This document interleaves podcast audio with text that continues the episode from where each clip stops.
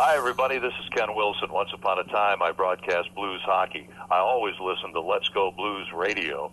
It's everything you'll want as a blues fan. Oh, baby.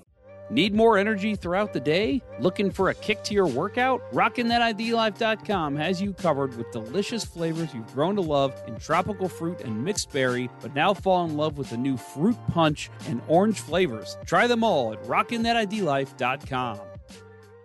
Realtor Mike Burgoyne with Real Brokerage LLC makes the moving process easier. Work with a realtor who plays and studies the game and will work as hard as the boys on the ice to get you the best deal. Check out Mike on the web at strikewithmike.com and jumpstart your move today. That's strikewithmike.com. Get ready to hear some noise tonight. You're just seconds away from Let's Go Blues Radio. Let's have a Donnybrook. Eric Brewer was so bad. Are we like Oglethorpe? Are we suspended? I I reciprocated the dickness. Selfish hockey. That's right, selfish hockey. What did I tell you about stick tape? You don't need it! No doubt about it, eh? You're listening to Kurt, Bill, and Jeff on Let's Go Blues Radio, the original St. Louis Blues hockey fan podcast. Take it away, boys. Hey, blues fans. I like to consider myself a friend of the show. This is TSN analyst and former blues netminder Jamie McLennan, and here's Kurt, Bill, and Jeff on Let's Go Blues Radio. Welcome to episode 22 of season 11. This is episode number 398 all time of the often imitated, never duplicated. Why don't you make like a tree and get out of here? We're the original Nice. St. Louis Blues hockey podcast. Let's go Blues Radio. Special thanks to our sponsors, RockinThatIDLife.com, StrikeWithMike.com, and CenterIceBrewery.com for proudly sponsoring the show. Please check them out.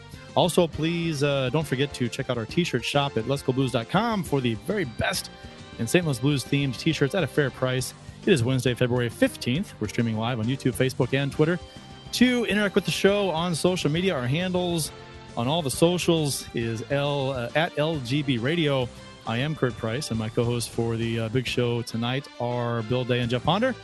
Uh, the agenda for tonight's show includes discussion about uh, Ryan O'Reilly uh, returns to the lineup. The Blues earn back-to-back wins out of the long break. Binnington passes Grant Fuhr on the Blues all-time win list. The uh, Tarasenko trade pisses off Patrick Kane. Barbashev is getting a lot of interest before the trade deadline. All that and more on this episode of Let's Go Blues Radio. Uh, what's up, boys? It feels it feels oddly cramped in here. I don't know. Uh, Maybe it's just me. Why don't you make like a tree and leaf? It's leaf. You sound like an idiot when you say it like that. You sound like a damn fool. If you're gonna A quote it, you gotta get it right. Damn it. Sorry. I haven't seen that movie in like two months. That uh, that quote was for uh, that, two months. That quote was. I watched it yesterday. That quote Yeah, was for uh, that movie. that quote was for uh, DJ Joe at Cardinals Nation, who I believe is listening to the show. He said he was going to retweet the link when we started. So, Is he a uh, is he a big Back to the Future fan?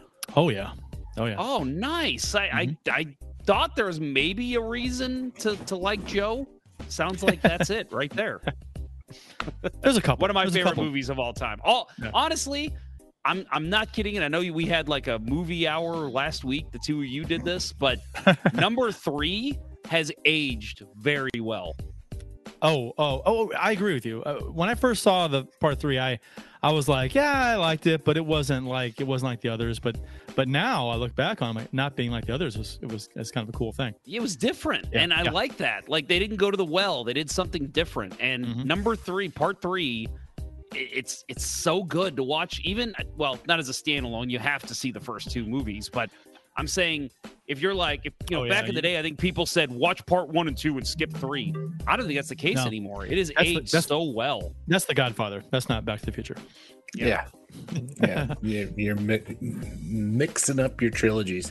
Yeah, they they really they shot two and three back to back, right? It was already Yep. in the can. And it was just Mhm. like because I remember watching two on VHS and realizing, oh, I get to go to the movies in two weeks and see the new one. Yep. Well, you know, uh, when I saw Back to the Future in the theaters, Back to the Future Part Two, um, it showed a trailer for Back to the Future Three after two was over.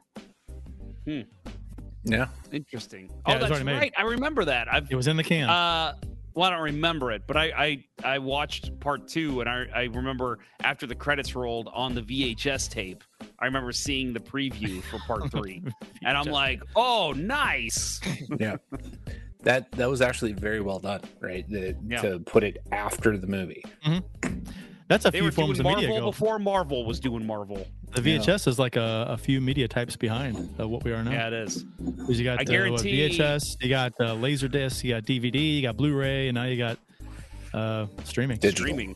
Just Yeah. digital. Uh, Digital. I I uh, I wonder if our new producer even knows what a VHS is. Huh? How about that segue, guys? I bet you he's never seen Back to the Future. I have I've seen Back to the Future. All of them? No. Then you haven't seen seen, Back to the Future. Yeah, you got to see all three, man. Uh, big news here, folks, for Let's Go Blues Radio. The producer role has officially been filled. Very excited to welcome in our friend, someone we've talked about having as a producer for a long time. We've teased it. Here he is, folks. Austin Lynch, producer Austin. He is officially part of the show. Welcome. What's Austin. up? Thank you. I appreciate it. It's fun. It'll be cool. I can't wait to get get cracking. Pretty much. Just He let- sounds so excited. we we do uh, slow pitch softball rules, so it's Okay. two strikes, you're out. Gotcha. No, uh, Austin. For, for those that for those that have listened to the show, they know Austin is has been a longtime listener, become a friend of all of us. Uh, participates in hockey tournaments with us, plays hockey with me, um, and uh, in college now, not playing college hockey, No. but you should. Why not? I'm not good enough, and we both know that. Aren't there different levels though of college hockey? I played in college. It was, uh, that was I a don't blast, think man. so. That was a blast. That- there probably is. Lindenwood has a, like a D team. Like there's like four teams for Lindenwood, so I don't know what Merrimack's situation is. I don't even think we have a hockey team. I think it, they used to. They don't anymore. Not that I'm aware of. No. Huh. Okay. Yeah. Well, anyway, uh, so plays hockey, big Blues fan. How long you been a fan for, Austin? Uh, since I've been born, well, since I could understand hockey, pretty much. So How old are you? How old are you? 19. 13? Thir- 19? 19. Say 13? So 13. about 2010 is when Okay, I so like, you- first, like, you got missed- Man, hockey. you missed the Yeah. dark ages. you missed you missed the very dark ages as a Yeah. Blues fan. Congratulations. so it was like the first big news you remember being the uh, acquisition of Yaroslav Halak. Yeah. Did you know he's still playing? Oh yes. I didn't Oh, know yeah. he was still playing. I thought Yeah. I thought he like was done. We can talk about him later in the show too, because uh, we're talking goalies too later on. that we are. Yep, Wait, what? Goalies? goalies. Yeah, as, as Bill Go wakes up. The goalie, he's the shooter. uh, Puck go Uh. I, we we will mention so Austin's going to be mostly behind the scenes, still doing a lot of the YouTube stuff that uh, you all see, uh, but he's going to be helping us out with a lot of the behind the scenes stuff, so Kurt and I can kind of focus more on the show, and Bill, of course, too, because Bill does so much during the show. Um, Yeah. Multitasking. So if anything Uh, happens in the show that, where the, it goes wrong, we're late for a commercial. It's ten forty-five, and nobody knows where their children are. Uh, you know that's all. That's all Austin's fault. So uh, I'm I'm I'm passing that buck on to somebody else. I'm tired of getting yelled at. Yeah, I mean, and, and let's, you know, uh, one big thing that we do on this show is we'll be talking in the middle of something and we'll say, how much is he making? Or how many goals did he have last year? Instead of us pausing the show and looking it up, we've got somebody who's going to help us out now. So should should be a little more streamlined. Hopefully. Yeah. So thanks, Austin. We, we look forward to having you aboard. This is uh, going to be a lot of fun. Hopefully the shows the shows will start at 9:15 too. Good luck with that. I'd aim. I, I would aim. I would have aim, uh, reach for goals that you can actually reach. It's maybe Okay. around twenty five. Gotcha. Well, yeah, we'll do 9:20 first. No, first we'll start at 9:30. Well, actually, no, we start before 9:30. tonight. No, a- ain't, ain't nobody gonna make me sit down before nine eighteen ever. So So you you have your mark there. Not nine eighteen. nine eighteen. If I'm not sitting down, yeah, There you go. something's wrong. Somebody come to my house because if I'm not sitting down by nine eighteen, uh, something happened. Something Kurt sits down and Austin just instantly hits the go live button. Like, okay, we're going. yeah. I mean, I, I, I, you know, I'm a professional. I could handle that. Yeah, I I'll tell you what I'm excited for is our first live show together. Like nobody's gonna have to reach for beers because That's when producer Austin becomes intern Austin. Yes. Right. Is he allowed to serve beer? What's the I age? am. 18? 18 Yes, to serve beer, right? 18 am. to serve Yep. beer. That's what I do Yeah. work. He can yeah. serve it, he just can't open it, right? I believe mm. so. I was a I was a waiter when I was 18. I should know this. I don't know. I think that was the rule when I was a server back in the 1940s. Pretty sure I um I just couldn't open the beer, but I Back could bring before it. we enter the war. yeah. Yes. that was that was that was you. All right, um, Austin, get out of here. We're gonna start All the show. no, no, no. Hang I'm hang kidding, out I'm for the rest of the first segment. Oh, yeah. all right, all right. I'm joking. Uh, official beers of episode number 398. You can follow each of us on the Untappd app. Uh, my handle is at cprice12. Jeff's is J jponder94. Bill's is Billy Blue Note, Billy Blue Note 33. And Austin's is nothing because he's not old enough. Um, I, and and I, I'm going first, right? Is that what we're doing? yes, Uh yeah, that's yes. what we All right. decided. Yep. All right. I always forget. Um, I decided that I have not had enough Bud Light Orange this season. I've only had it a couple times, and this is a slim can. I don't think I've had too many of these. Um, it's a little girly. The slim Less cans. calories. no. It's a slim can, so it's less It's- calories. yeah, right. yeah, yeah, yeah. Those short fat cans are for suckers. This thing. um, but uh, yeah, I- y- you, if you had the option to drink a beer, same beer, out of a slim can or a regular can, which one you choosing? Regular. Me too.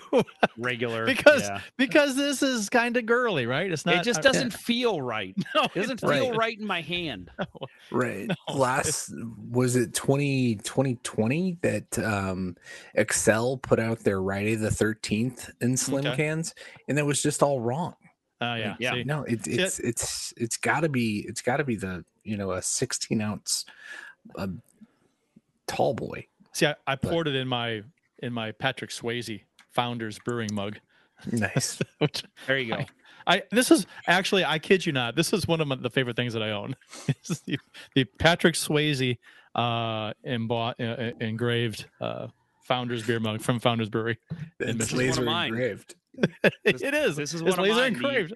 I've got three Duff beer uh, mugs that I got from uh, Universal How- last How year. How big are those? Look- uh, eight, eight ounces or something? They look, Twelve? yeah, they look tiny, but they f- almost fit um, uh, a tall boy, but they fit an entire um, glass or can. So they look small, but they're they're good. It's Good uh, size. They're stout. Can you fit a slim can in there? I guess you can. Yes, you can. Not that I would know, because I would never drink from a slim can. No, no, I would never. That's why I've yeah. th- This this opening will never touch my lips. And by the way, and by the way, uh, maybe that's what the problem with the Blues all season's been. You haven't drank enough Bud Light Orange. I've, I, this is like my second of the. I'm gonna guess my second or third of the season. Usually it's uh, about twice that. So Or Um, the I- I Blues change it drinking up. out too many slim cans. maybe the Blues are drinking out too many slim cans. They do have that. Uh, now they drink that boxed bottled water thing now. What is it called? BioSteel. BioSteel. yeah. BioSteel. See, see, Austin's already already reaping the benefits of Boston. It's uh, uh, Boston. disgusting. Boston. Boston. Austin. Yeah. I'll start calling you Boston, Austin. Yeah. Don't call it Boston. I would hate that. Sam. yeah, BioSteel. Yeah, those little cardboard uh, with the with the not with the uh, opening on top. They're so adorable. Weird. All right, yeah. Bill. Yep. Sorry. Yeah. The the only acceptable beer in a slim can is a very cold Mich Ultra after a race. I can do that. Or That Yeah. is it. or golf. I would assume that would be Or good, golf, yeah. or golf. Yeah, I, I drink the slim cans during golf if, if that's what they have. Michelob uh, Ultra is always my golf beer. I want to say seltzers started the slim cans more or less, didn't they? Uh, yeah, White Claw was the first real slim can I remember drinking out of. Yeah, I don't. Re- I don't recall uh, actual beer being in slim cans before seltzers came along. Yep. All right, uh, Bill. Right? Um, that's my name. Yes. That's the name. Nice, BioSteel. nice to meet you. Um, I am doing. I did this a couple weeks ago. Um, Lagunitas Willettized uh, coffee stout aged in rye oak barrels. Lagunitas Willettized. That sounds. It's fancy. It That's sounds it is. fun. It's fun to say. It's it's Willettized. So Willett Willett being you know one of one of the great beer or one of the great bourbon uh, labels out there. Francisco. So more of that girl says uh, we draw the line at slim cans, but not Bud Light Orange. Well, yeah. Apparently. No, we. What kind we- of question is that? we draw the line at Bud Light Orange and Slim Cans. You know what? There's More- one of us that crosses the Bud Light Orange line. More for me. More for me. So in case you guys come over sometime uh, and I have Bud Light Orange in the fridge, I know that I'll have a lot left when you guys leave. Not just a hat rack, my friend. Some summertime beer. We've talked about the summer shandies, all that kind of stuff. But uh, man, I love me some Bud Light Lime in the summer. Good stuff. I, I, you know, I, I'm and I, I, I'm, I'm with you um, because it's in the same ballpark as ball, uh, Bud Light Orange, but I, I'm not. I, I, for some reason, doesn't do it for me. I don't know why. I've tried it a couple times.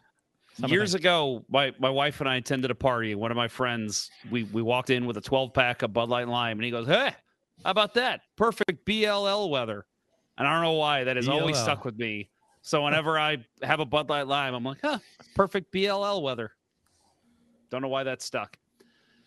My beer, speaking of nice summer beer, actually, is a longboard from uh, our friends at Kona. Um, so everybody knows the Big Wave. That's gotten pretty famous the last couple of years. But they also have the Longboard Island Lager. Um, just some good stuff that, again, makes you feel like you're sitting on a beach. Okay. All right. Available at Enterprise Center as well. Yes, uh, I do believe that was it Longboard or Kona. Kona, they had, had Yeah, both. right? They Okay. both. I want to well, say, Longboard is Kona. did they? No, I- Longboard right, right, is- right. Sorry, is- sorry, sorry. I meant, you I meant mean Big, Big Wave. Wave. Yeah, yeah, yeah, Yeah. Sorry. Um, what did they have on draft? They have both on draft at the Bomber Suite when we went that time. Was it? Uh, I don't think they had it on draft. I think it was just Big Wave at that yeah, one. Big Wave. Okay, I know that. that. But okay. at the little the little markets they have, they have the longboard and they have Kona, and I believe where the band plays, they got that little bar there. I believe they have it there as well. uh, what, what you got there, Austin? I saw you drinking something. What do you got? Got Dr. Pepper Cherry Zero Sugar. Nice. That sounds amazing. have you had the new uh, strawberries and cream Dr Pepper? I do want to try it. I've heard good things about it. I've heard really good things, but I I bought a 12 pack. I don't know. It's not really my thing. Uh, I, No. I didn't like it, but I know a lot of people who say it's really good. It's not bad. It's just I like the blackberry or the dark berry, whatever they called the one over the summer. That one's great. Yeah. It- I don't I- like I- any of the other variations. Are you doing the Fox News thing where some people say? Uh, some people say it's great. Some people are saying it's great. I'm I'm saying that actual people that I have seen have actually said that. Okay, okay. Yes. Actual actual people. Yes. Okay. You you have okay. Real sources. He's done a field test. Gotcha. It's Good to know. sampled. Oh my. God, guys! Bud Light has joined the YouTube chat. It says, "Give me the orange." Yes. yes. Very nice. Thank you. Uh, new listener, Bud Light. New listener, Bud Light. Very nice. Well, uh, Austin, I think we're gonna say goodbye to you here. But again, lucky to have you on board, and uh, you know, I'm sure we'll see you periodically throughout shows. Uh, but uh, very happy you're here, and, and thanks for joining us. Yeah, thank you guys again. I really appreciate it. This is gonna be fun. Sweet action. All right. Yeah. Cool. Uh, we will we will discuss a change in strategy for the Blues and the uh, goofy game versus Arizona on Saturday. On the other side of this break, from our friends at RockinThatIDLife, uh, you're listening to Kurt, Bill, and Jeff, and producer Austin on Let's Go Blues Radio. Every beer league hockey night, I grab my hockey bag and sticks and throw them in the trunk of my car. And the very next thing I do, I mix up a boost of energy courtesy of RockinThatIDLife.com. It's formulated to break up its delivery in three ways, which helps me get through all three periods of hockey. Phase one provides a rapid onset of energy, concentration, alertness, and motivation. By period two, I'm receiving a dose of sustained energy, increased focus, metabolism, cognitive function, performance, and feelings of well being, which I need with the way I play. In phase three, I'm getting fatigue protection without jitters and crash, an elevated mood, and a reduction of fluid retention to help me make the big play when it counts. This same triphasic approach helps me when I drink it during work hours or simply just for a pick me up when I need it. Try one of the four energy flavors by visiting rockinthatidlife.com, but make sure to email Dustin at rockinthatidlife at gmail.com and tell him Let's Go Blues Radio sent you to receive an additional 10% off your order. That's rockinthatidlife.com. Hey, uh, um, we need to make shirts. We need to get on board with Dustin and get some, a collab, a collab for shirts. And uh, it needs to say, "You had me at reduction in fluid retention." and ID life. Okay. I love it. You had me at reduction and fluid retention. How about how about uh uh team shirts that also say like Let's Go Blues Radio, the triphasic podcast. the triphasic approach to blues podcast. Yeah, yeah. I love it. Triphasic and reduction in fluid retention. I learned so much on this show. A lot of big words. Uh, oh, uh, Ken Morris says, watching last night's game, I noticed Radko Gudas bears a remarkable resemblance to Mr. Ponder. I wonder if Jeff plays the same game as Radko. Radko Gudas is a scary looking man. I, Yes, of all is. the players in the NHL, I think he's up there for me as far as guys He- I would not want to meet in the back in the dark alley. He is more scary. I think I'm more goofy looking. But um no, I appreciate that. I take that as a compliment. Back in the day in high school, yes, I did play a very similar rough and tough style, taking guys out in front of the net constantly, hacking, whacking, trying to start fights. Obviously, in beer league, don't play that game anymore, which is why my game has declined. You were hacking and whacking, and then you left the house and went to the game. Oh, Uh, oh my! um, the things that pop into my head. Uh, Scott Perunovich has been assigned to the uh, Springfield Thunderbirds on a conditioning assignment. Perunovich has been out of the lineup since undergoing surgery to repair a fractured left shoulder on October 6th, 2022. So look for him to be back fairly soon. That's good. Good news. I, you know, conditioning assignment. You wouldn't think it'd take too long to get uh, back into shape since it was a shoulder, not a not a knee or something. Yeah, but I mean, you got to figure it's Uh, it was something that was supposed to take all year, right? So he might spend a little more time there. Uh, plus, the Blues might just say, "Season's lost. Why bring him up and possibly re-injure it?" But at the same time, at the same time, Torrey Krug went down last night. So yeah, but uh, he him being sent down on on a, on a conditioning assignment tells me that he's on his way back up once he's conditioned. You know what I mean? Probably. Uh, That's that's the way I took it. Yeah, I, I think that's the logical approach to it. But the other side of the coin on Perunovich is will he get injured before he gets back? yeah, that's a great point. Uh, well, they said they said uh, uh, Saad and well, Saad and Krug went down last night in the game, uh, and Saad Krug is a maybe for Thursday for against New Jersey, and Saad is out. So Krug didn't sound like Krug's thing is too serious. We'll see. Um, Yeah, we'll see. We will see. we called never know. Perunovich over the offseason. We called him Glass Joe. That's to me starting to be Torrey Krug more than Yeah, Scott uh, Perunovich. it's, that's that's so disappointing. Uh, you know, It really Krug, I- is. oh my God, you you would think you would think that if he was going to get hurt in his career at all, it would have been when he hit Thomas. He freight trained Thomas in Game One of the final in 2019. Because if you don't get hurt when you hit somebody that hard, ah, you, you ain't getting hurt. and But and he like a- does like he he's not like the biggest you know doesn't play the biggest game but he does play a big game even though he's a smaller guy He's a physical so you would guy. think that he's a little bit more able to take these hits but i don't know you look at uh you look at like what his days in boston we didn't hear about these crazy injuries it seems like he joins the blues and all of a sudden he's Rich Pilon Eh, it's I, just- I mean, fluky shit maybe. I don't know. Well, if he's not out too long right now, that's you know, if he misses a game, that's not whatever. But that does happen but yeah it's that, that does happen. so far in his contract, it's been a a little scary. But yeah, I'm as far as Perunovich goes, looking forward to uh looking forward to seeing him get back on the ice. The Blues can get him back this year and kind of and to me, kind of get an idea of where he's at in terms of his development. And then maybe next year we look at, hey, we've got these four big paid defensemen that are fucking terrible, but we got this young guy in Scott Perunovich who's playing very well. Uh, that'll be that'll make me feel a lot better about the defense. Oh well, be prepared for Blues Nation uh, to when when there's rumors of Perunovich being called back up to the team. Uh, the pessimists coming out of the woodwork saying, "Oh, he's so fragile. Oh, he's just crew 2.0. Oh, he's not physical. Oh, he's not he's not good defensively. Oh, he sucks." so, Is that how they sound? uh, yes, actually, that's Mm, uh, I'm doing a, a, a, a Rich Hall impersonation of of Rich Hall doing Blues uh, fans in general. I like it. I like it. Uh, Rich Hall. That name it forever. Rich Yeah. That's that's a deep cut right there. Is what that is. For- For you youngins, uh, Rich Hall was a, a, a impersonator.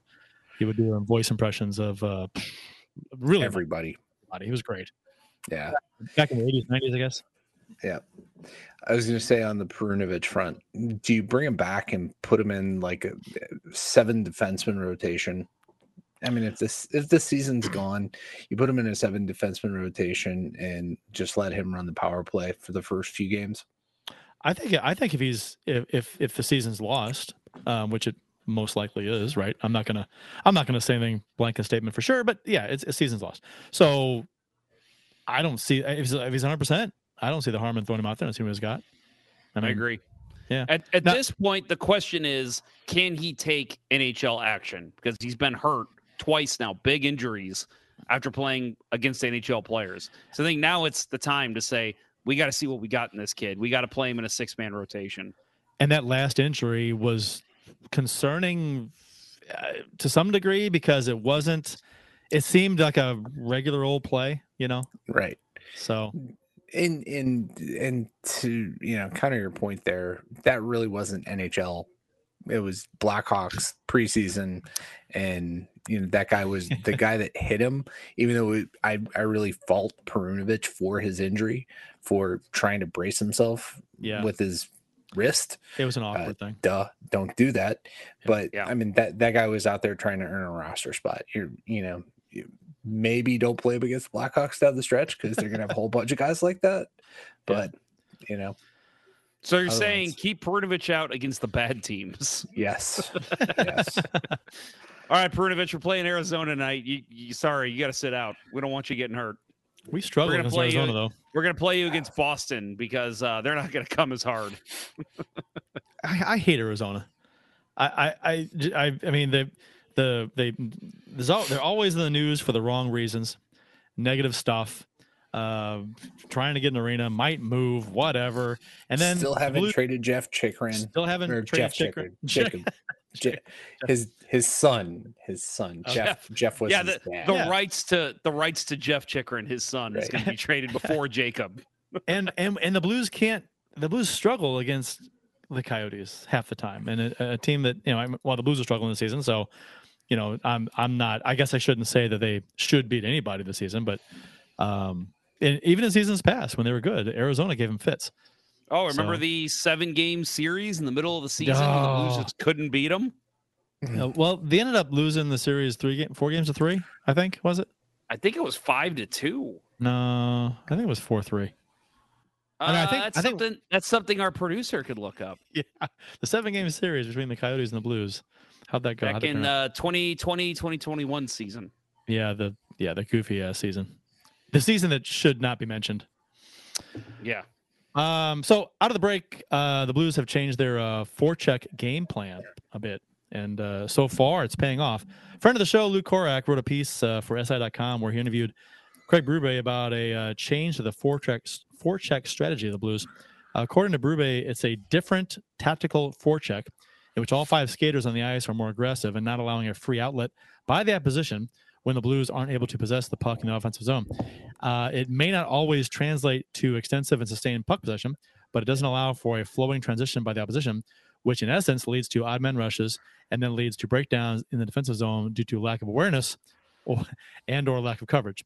Instead, you're getting the uh, puck back quicker, putting it back in the defensive zone, and making the opposition turn around and retrieve it more. And I'll say this about that: uh, I have noticed the last two games uh, since they've started this new strategy, um, odd man rushes against, what's have been a problem this season, a bad problem. Uh, were there any? last two games. I, I mean, like there may have been some two, uh, two on one or two, but nothing like crazy like uh that we've been seeing all season. Am I right? Did I miss that or remember seeing any odd man rushes against breakaways against I'm trying last to two games? No. I, I- so I'm like, I'm like, I'm reading this article. I'm like, There- I mean, huh, I'm sure yeah. there's been one or two, but No, I- nothing and you- that stands out. Right, and you can't avoid. You're not going to avoid all of them, right? Because you're playing against professional players; they're going to get their chances. But that was a problem with the Blues. That's what my point is. They were giving up an, an obscene amount of two on ones and, and breakaways and and uh, odd man rushes. And uh, if this strategy is to help prevent that, well, I mean that's that was uh, noticeable um, to me after you know hindsight looking back on it. Um, the, and the Blues have scored 12 goals in the last two games, so at least for now, this seems to be a positive change. Uh, I also say, what the fuck took so long to make this change? if it's if it's working, uh, and I'll also say that the Blues have looked really good at times this season in stretches. They had that seven game win streak. They've looked really good against some good teams a few times. Uh, Colorado, Edmonton uh, stick out in my head. Uh, so they have looked really good in spurts this season, uh, but weren't able to maintain that with any level of consistency. So these two games, I'm taking with a grain of salt with the new strategy because, you know, uh, let's see it over the long haul. Let's see this over like a 10, 12 game stretch uh, before we go saying, hey, this is working. It's two games. It's 10 p.m. Do you know where your children are? Wow. That was perfect. I, I just got that in there. Perfect. Perfect, Austin. This is what having a producer does for us. Um, that's your sole job right there, Austin. Your number Yeah. one position.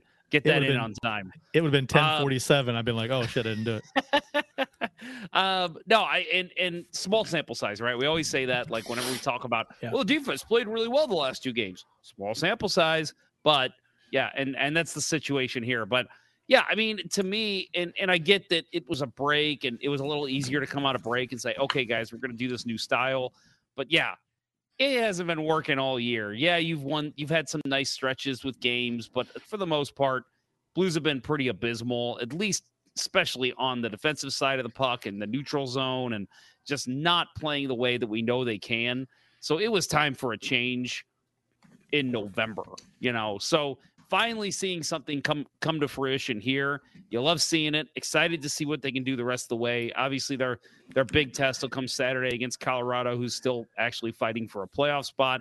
Um but yeah, I I love it. I love seeing a change. Anytime you can implement something like this and you're it, with a team that's struggling, you do it sooner rather than later. And yeah, the last two games they had they did give up that big three goal lead against Arizona, but overall, I thought that game mostly, and and I hate to give them a pass, was okay. We haven't gotten our legs under us yet. Uh, they just looked off, like the passing wasn't there. They you could tell they were just coming off a break, and Arizona had already played a game or a game or two coming out of the break. Uh, but last night, I thought they looked great. And Florida, yes, Florida was coming off a back to back, but still, I thought the Blues executed. They played pretty good defensive hockey. You're getting ahead of Uh, yourself here. I know, but I'm just saying, talking about this transition Okay. to, to the new forecheck, it it it looked a lot better. The team just looked better. They were clicking better. I agree. They they had played one of their better games at least of 2023. So I'm all for this change. Looking forward to see what else it brings. So the uh, the Blues did uh, play Arizona on Saturday. They won six to five in overtime. Uh, this is the first game back for the Blues after a 12 day break. Uh, O'Reilly returned to the lineup after missing 14 games with a foot injury. Uh, Sammy Blais made his triumphant return to St. Louis after Blues reacquired him in the Tarasenko trade. Um, Karel, and I've got a phonetic uh, spelling uh, pronunciation guide here. Uh, Vemelka. Is that close? Vemelka. Yes. All right. Vemilka. Yeah, the J is basically silent. Vemelka. Yeah, or it sounds like a Y. It's Vamelka. It's V- yeah, it's, Vemelka. Yeah. Okay. it's a weird transition to the M, but yes, it's basically silent to, to He was an F- English speakers. He was in net for Arizona, and Binnington was in net for uh, St. Louis. Um, it was Vejmelka's uh, third time facing the Blues in his career. In the previous two games, he had only allowed one goal and was 1 0 1 versus St. Louis. Uh, Arizona did jump out 2 0 in the first 9.30 of the game. Of course, it was Clayton Keller uh, who scores against the Blues to lead things off. I don't have his career numbers uh, against the Blues, but uh, they've got to be. He's got to be on like a, a point a game against the Blues at least. Something for our producer to look up. uh, I thought I thought Parayko played this soft. I hated this goal uh, from Parayko's perspective. Um, reaching so Clayton comes color comes in uh, right at Parayko and Parayko backs in, backs in, reaches out with his stick. Um, I, I I want him to be more aggressive in these situations. You know, he backs off and he's just trying to stick check Clayton, and he and he, the shot gets through, goes through Parayko. Uh, Parayko I think deflected a little bit, goes through, gets on Binnington, makes a save, and then Keller cuts across the middle, and then gets the rebound and scores um, as he Our- through the slot. our excellent producer, uh, right on on cue. Uh, Clayton Keller, nine goals, 12 assists, and a uh, plus 11 in 23 games against the Blues. Uh, that's 21 points in 23 games for a, a team that has struggled to do anything against the Blues, who have been good for the most part of his career. That's pretty damn good against the St. Not a- Louis team. Yeah, not a point a game. I was close though. Yeah. Close. Yeah, very close. Very close. Yeah, and just uh, you know, to your point on Parayko, the size differential. He's six foot thirteen, and Clayton Keller is five foot two, and just all you got to do is play play physical on him. You know, get close to him so that he, you know maybe you take a penalty if he trips over your leg, but you know with that size differential, he's probably just going to run right into your midsection. I, I think I think this is a perfect example of players not being af- like afraid of Parayko. Keller went right at him, took the shot, then darted right through the slot, no fear in getting hit at any point, uh, and he never did get hit. Uh, if you watch this play, you got two Blues defensemen back. He takes a shot. He comes on Parayko. Parayko backs in, takes the shot, goes through Parayko, and cuts to the middle and gets the rebound. And uh, nobody is, you know, and Leddy got his back to Keller and then is slow to swipe the puck away um, on the rebound.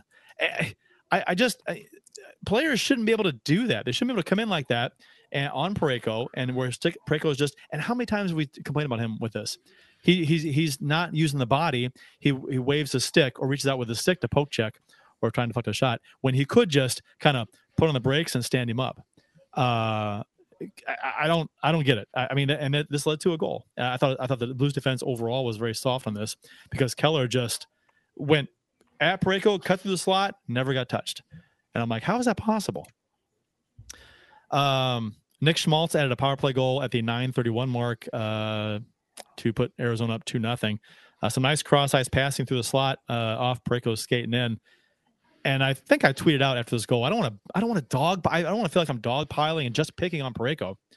But uh, I didn't. I didn't like. I hated this goal too on him because he he has coverage on the guy in front of the net, um, and he leaves coverage to go to a to go to no man's land, and the guy he left coverage on was wide open in front, and Parayko does block the uh, deflect the pass that was going to the guy he was covering, but ended up going to the net. I, I don't understand. This happens so often with this team where def, the, the defense or, or whoever's playing defense has coverage in a high danger area. They're on a guy, and the puck's in the corner, and it's maybe coming out towards uh, maybe the towards the point or, or towards the side of the goal, and they'll leave that coverage to go towards that guy when they don't have to. They're leaving a high danger chance to go to a low danger chance, and then the puck ends up getting to the guy that they were on, and he scores. It makes no sense to me whatsoever. You're not playing the odds at all. It happens a yeah, lot. we saw we saw this in the next game too. Yeah. Um, just a again, the stru- It's not just the players; it's the structure.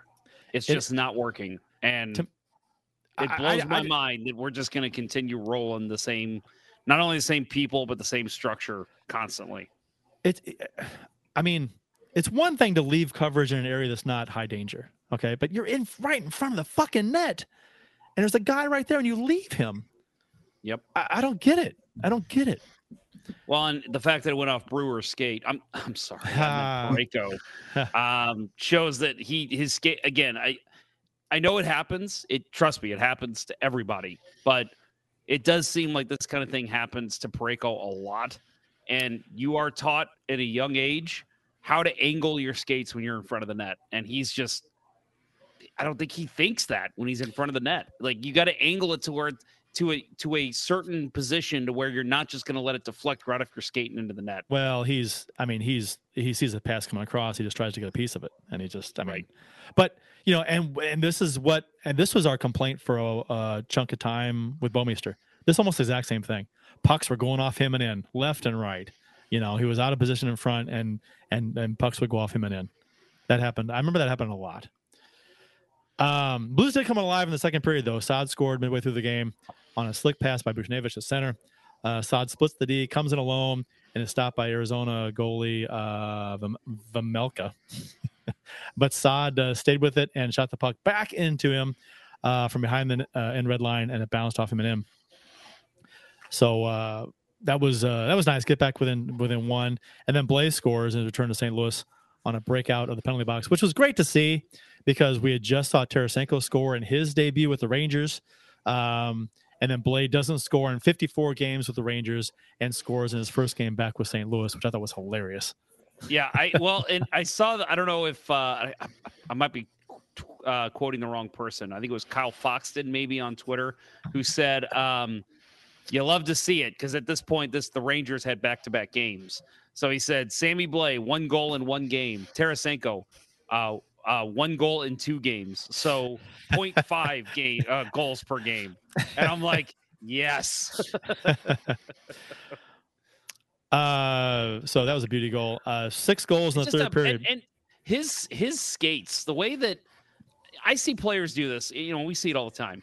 He comes in, he goes forehand, backhand, and like the way that he like dekes with his skates, like one skate's tipped up in the air and the other one's like pointed down. I'm like, how do you do that? I mean, I, I've played hockey my whole life. I do that. I'm doing the splits and I'm pulling five groins. Like I just don't understand how players can do that. It was just it's such a beauty when it happens. you know about this goal is that th- this great hands by Blade. I mean, he comes in, he forehand, backhand, deke, and he puts that top shelf uh, from in tight. And uh, we, I just talked last week about how when we acquired Blais, I'm like, I like Blais. I said he has good hands around the net. He can he can score some goals. I don't know why he didn't score any in New York in 54 games. That's that seems fluky to me. Uh, I'm not saying he's going to score a lot of goals. He should have had a handful of goals in New York, four or five goals, maybe three, four goals, um, at least. So uh, that's that's strange. But um, uh, You got to Shoulda had one last night. Goal, yeah, go yeah, he should have. Uh, he hit the crossbar. Wasn't that him? Right? Um, was it? no, Tyler Tucker hit the crossbar. That's but who it was. but Blais had he had another great in tight move, and just uh, Spencer Knight beat him on that one. Yep. Yeah. Uh, six goals total were scored in the third period.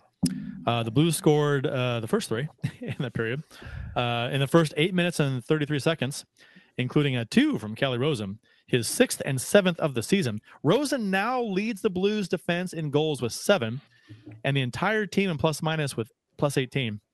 He's 13 ahead of Alexandrov uh, and 15 ahead of Buchnevich. Um, Exactly how we all thought thought it would happen in the offseason, right? Well, uh, Calle Rosen, right. gonna lead defenseman in every category. Well, uh, I, I, I, going into last playoffs, I was not high on Rosen, that that high, but I really liked his play in the playoffs last season. Um, and then this season, he's just been a good player, and it's a shame, it's a crime that he was getting sat the first good chunk of the season, like every you know he was getting the spot started, and I'm like, and he and he's got like was he like 15, 20 games behind most rest of the team as far as games played. So I'm like, uh, He should have been playing more. I'm honestly, I mean, it's hindsight's 2020. I get it, but um, I, I, I didn't understand when he wasn't playing, why he wasn't playing. Um, that was that was strange to me. Um, but it, and it's also interesting that uh, plus 18, 13. So the top two plus minus getters on this team are Rosen and Alexandrov. That's something else we didn't expect to see, right? Alexandrov second. No, I Um, totally called that in the offseason. So you don't remember? I said it on the show, guys. No, I, I have to go back and check the tape. Austin, Austin's furiously editing he that in refuses the assignment. now. Yeah. yeah, he's furiously editing that in. Ponder paid him uh, before we got started tonight. but I think but- Bill, Bill, didn't you say uh, that uh, Pavel Buch David should score 40 goals this year, right? No. No, I, I gave up my goal scoring predictions uh, a couple years ago. Oh yeah, that's right. Who Um, was that again? Mike Hoffman. It was Mike That's Hoffman. right. Yeah. That's pretty good. That's pretty good. Yeah. yeah. Although I- uh, in your in your defense, Bill, he had the the talent and the skill to pull it off. He should have, right? He- In 56 games, yes. yeah. He had had the talent, um, but not the will. Um, That's so- what it the was. schedule. Yeah, or the Or schedule. the schedule.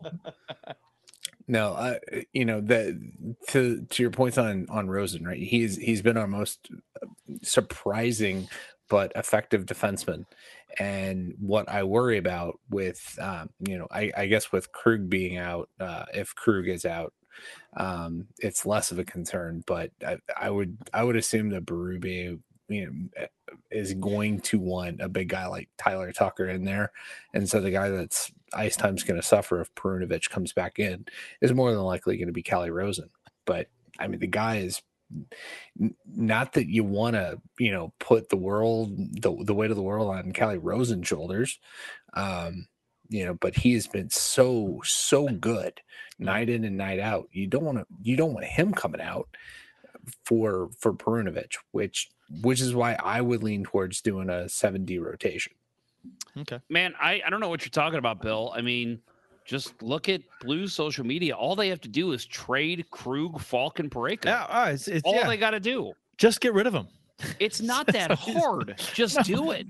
They have value. Get rid of them. Just trade Yeah. them. Move them. Right. Just trade. Why- People will take on their contracts and they'll waive their no trades. Yeah. and- Yeah. yeah. It's just that easy. Just ignore the no trade clause. You know, blackmail them, blackmail them, force it. You Yeah. it's a- Can you can- imagine?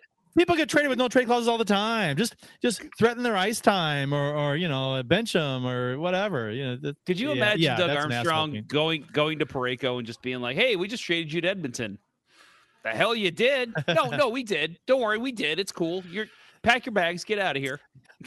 Blue social media said we could or should. yeah, right. So we did. Um, so it looked like the game was wrapped up five to two, 10 minutes to go. Nope. Uh, Keller scores again, his 21st on a super soft goal against Binnington. This whole sucked. Uh, shot from the corner that finds a hole against the post. Um, this goal seemed to give Arizona life, and it's a goal that just can't go in. Really bad one. Got to seal off the post, right, Bill? How many how many of those goals did you give up in your life, Bill? Uh, too many. Too you know what's funny? You know what's funny about that goal uh, is that sometimes you see that goal go in, and you're like, "How did that puck find a hole?" Right? You're like, and I mean, it's it's maybe it's really hard in the moment for a goalie to completely 100 percent clear uh, seal off the entire post, and a puck just squirts through uh, a, a two inch wide gap. But there was a pretty good sized gap there uh, for a moment on Binnington. I don't think it, I, the shot surprised him, so he he he he wasn't it wasn't good. It wasn't good. Yeah, yeah, and he's. Uh, I'm hoping we're not getting to that point in the season. Like you know, he he stood on his head for so long, and the D let him down for so long that he's not gotten to the point where he's you know kind of mentally fatigued and going to be giving up the you know obligatory soft goal every game. Yeah, I, I, I- didn't particularly like the Verhaeghe goal last night. I mean, it's a hell of a snipe, but Binnington was too deep in his net. That This- was that was a weird one. I'll that corner that. corner goal by Keller, uh, worst goal of the season on Binnington. Ooh, I don't know. Uh, mm, he had some bad ones against New York and Pittsburgh. I, I can't recall them exactly, but I know that like three of the goals against in both those games were bad. Yeah, But I mean, it it it short of a short of a dump in that bounces by you. This is this is bad. Yeah. I mean, this I'll is have to. Re- I don't want to officially say that, but it's it's definitely up there. It's top it's five. yeah, it's it's you probably know, top, like it's you, top, probably top two or three for me. yeah. I in you know, I, I have to agree that it, it's it's something that you have to stop. Right. It's it's you know, and again, not not to jump forward to the other game, but I'm going to. Um, that Do it. Krug, Krug's goal You know, well, they gave it to Schenn's Schenn, goal. Yeah, Schenn's goal. Schenn's first goal. Um, but yeah, Spencer Knight just uh, didn't see the puck. Right, he he didn't know the puck had gotten behind him to the end boards, and just yeah, that just that's unfortunate. Right, that that to me, that's not on him. It's just unfortunate. Not sure what his skates are doing outside of the crease like that to, to give it that that angle about Sid, but it- completely different for Binnington. Binnington, that is something that he knows that where that puck is at that moment and doesn't have his angle. The Doesn't Spencer have Knight goal? sealed off. The Spencer Knight goal. You know who I think of when I when I saw that goal go in? Patrick Lalime. Riendeau. Well, Lalime. Yeah, yeah. Yeah. Lalime. Riendeau too. Uh, Yeah. Lalime's a good one. Yeah. Well, you know who came out right away and said, "I've given those up." Is Mike McKenna. He said it happened against the Blues. I, you Um, know, uh, it happens to everybody. Uh, uh, you know, I mean, that's a that's a goal you see. I mean, yeah.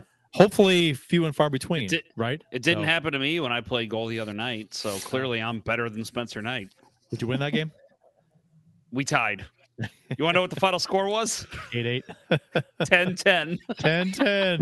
Boy, your GAA is sparkling. Oh, yeah. No, I did allow How many shots? flip in from- 14?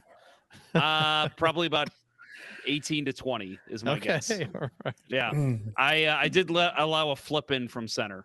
That was Oh. my worst goal of the night.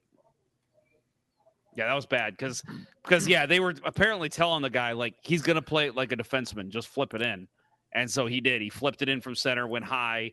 I went down like a defenseman to stop it with my glove, where it's like you've got giant ass leg pads, dude. Go down on your leg pads, let it hit you, and then play it or cover it. And yeah, just I went with the glove, try to go between the legs and grab it.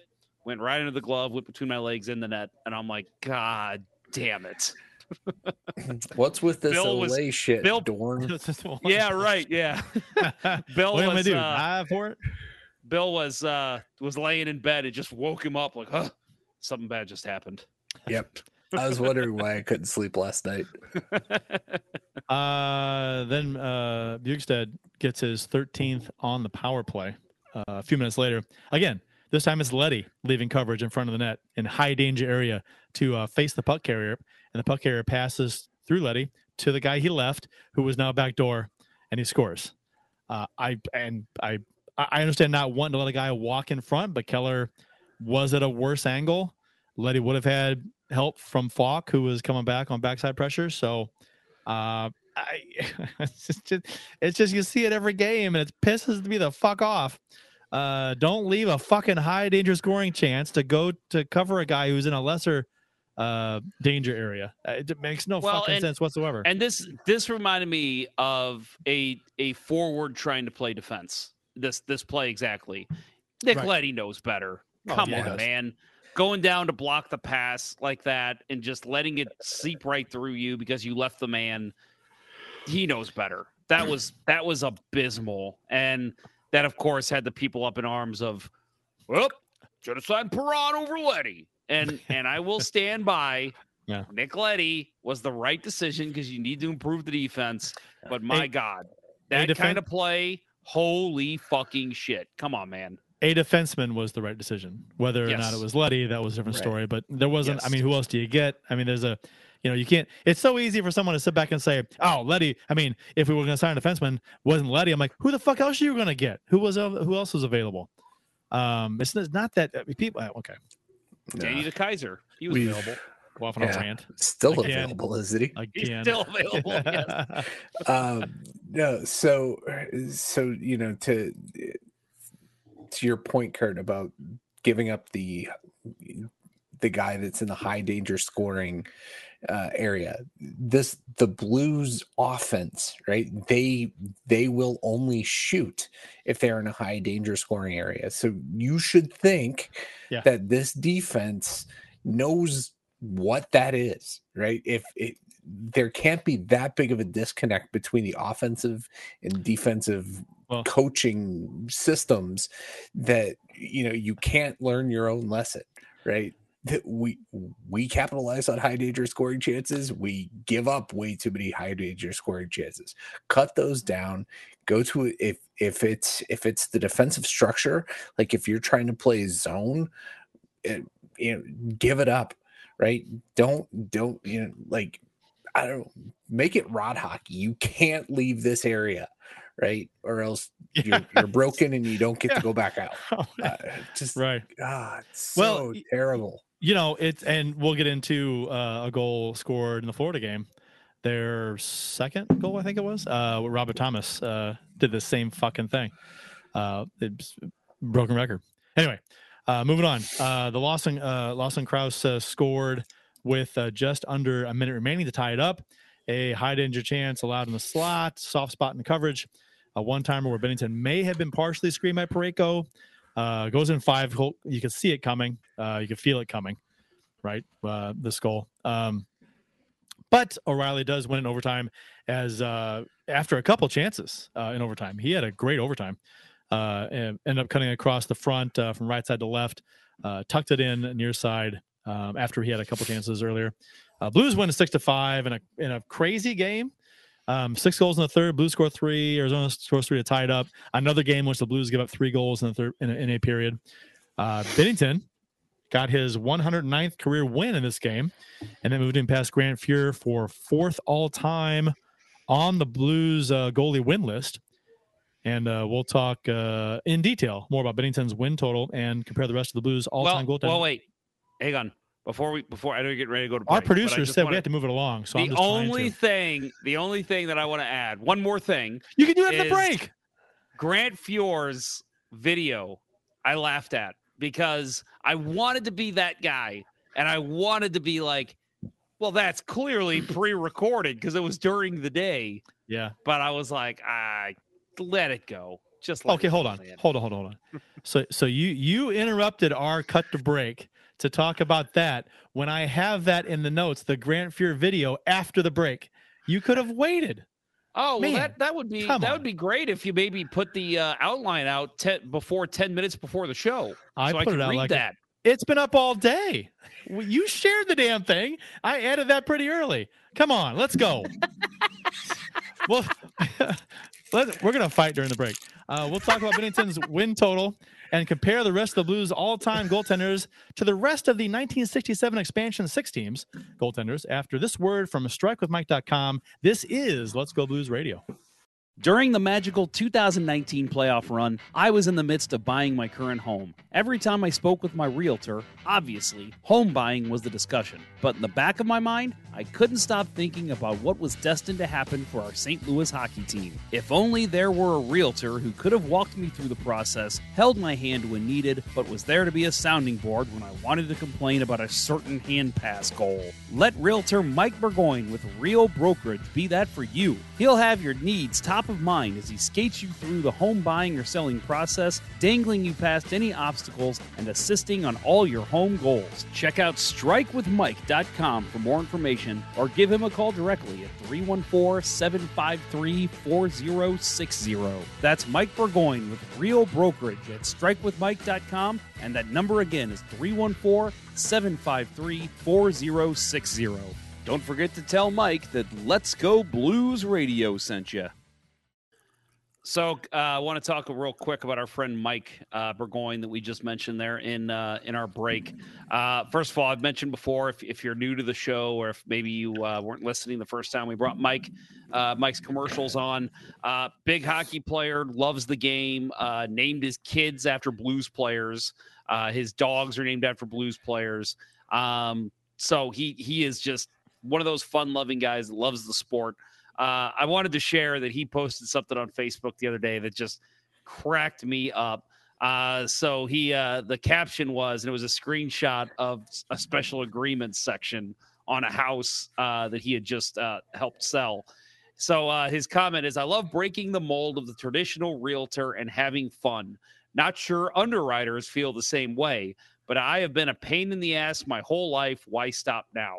So the special agreement section of this house.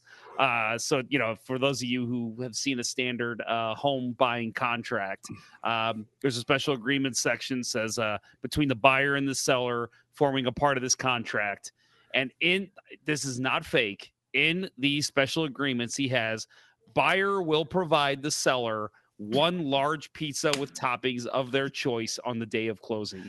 so that is literally in the contract. And, and I saw some of the comments people were putting up, and he's just like, "Yeah, they have to honor it. It's literally in the contract." That's so I just that's the kind of stuff I love about this guy. He's fun loving. He's he's an awesome guy. Fun to get to know. Um, hoping to have him on over the summer because he again he can talk hockey too. So uh, yeah, give our friend Mike Burgoyne a call. Check out strikewithmike.com and you'll get special agreements like that in your contracts as well. So that that that brings me that uh, triggers a question in my head.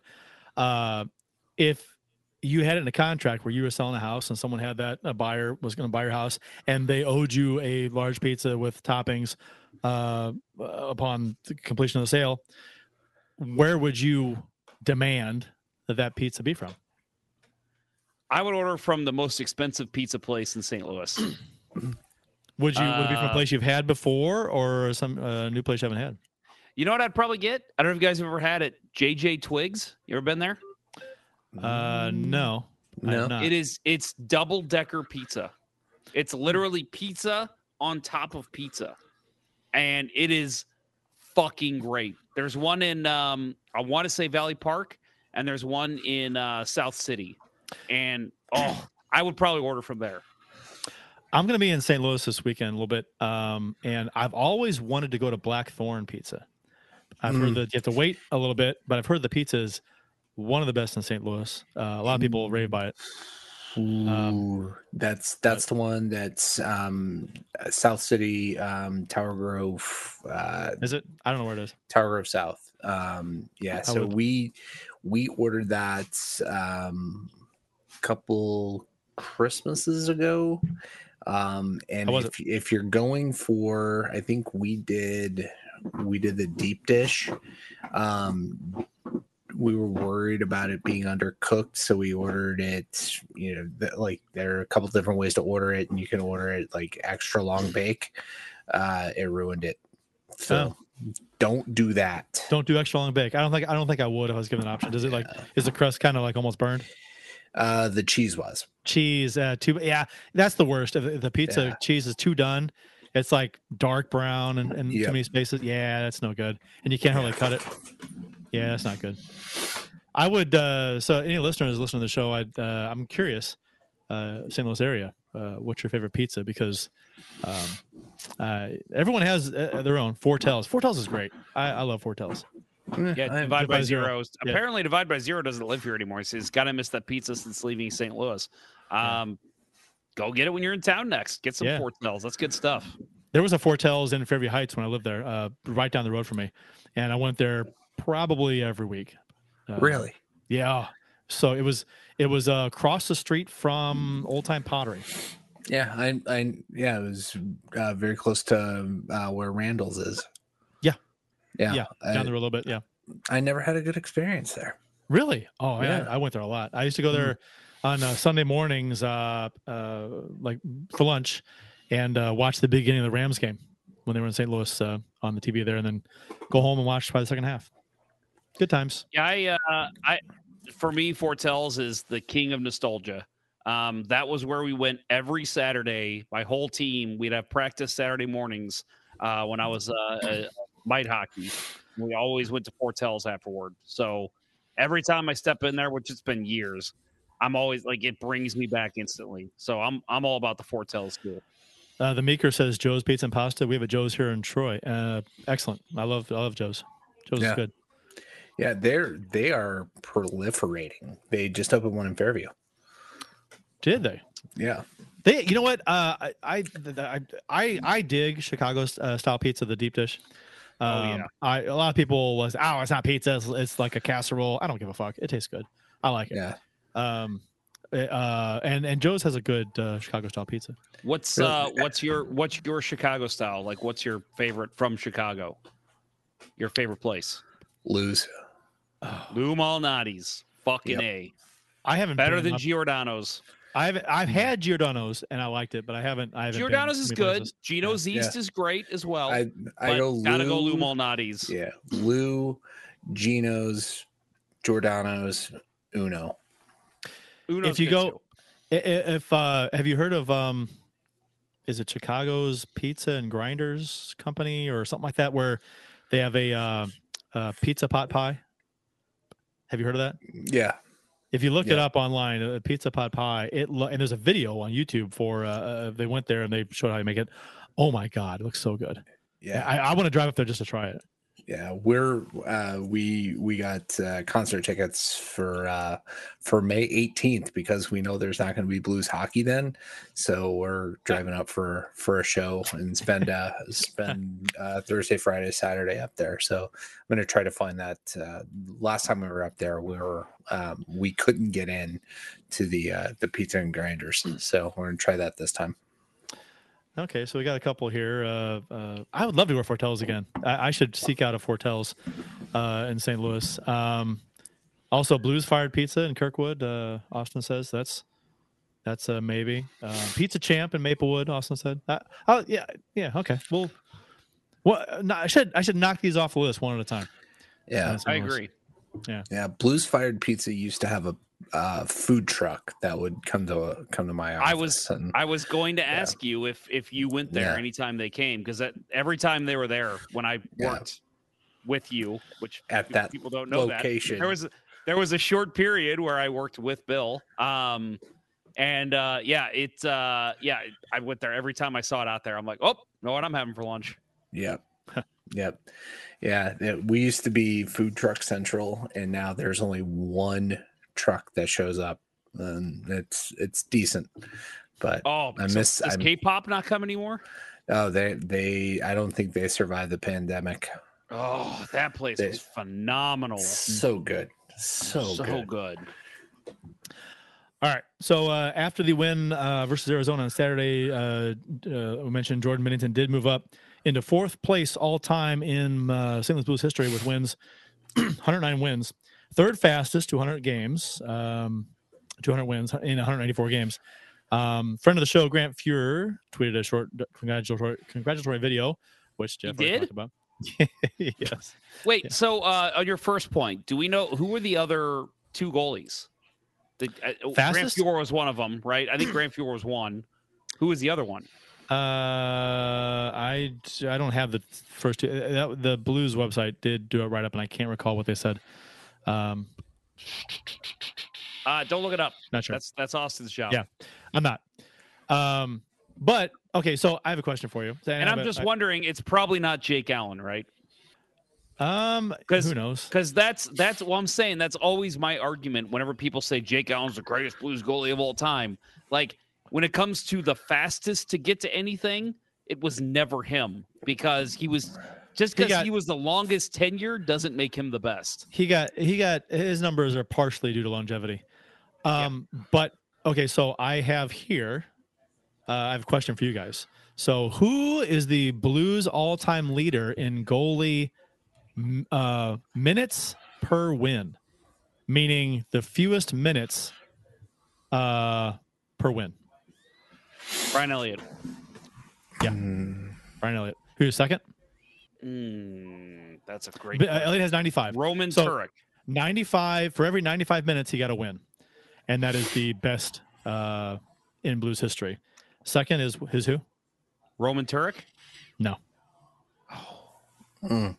Brent Johnson.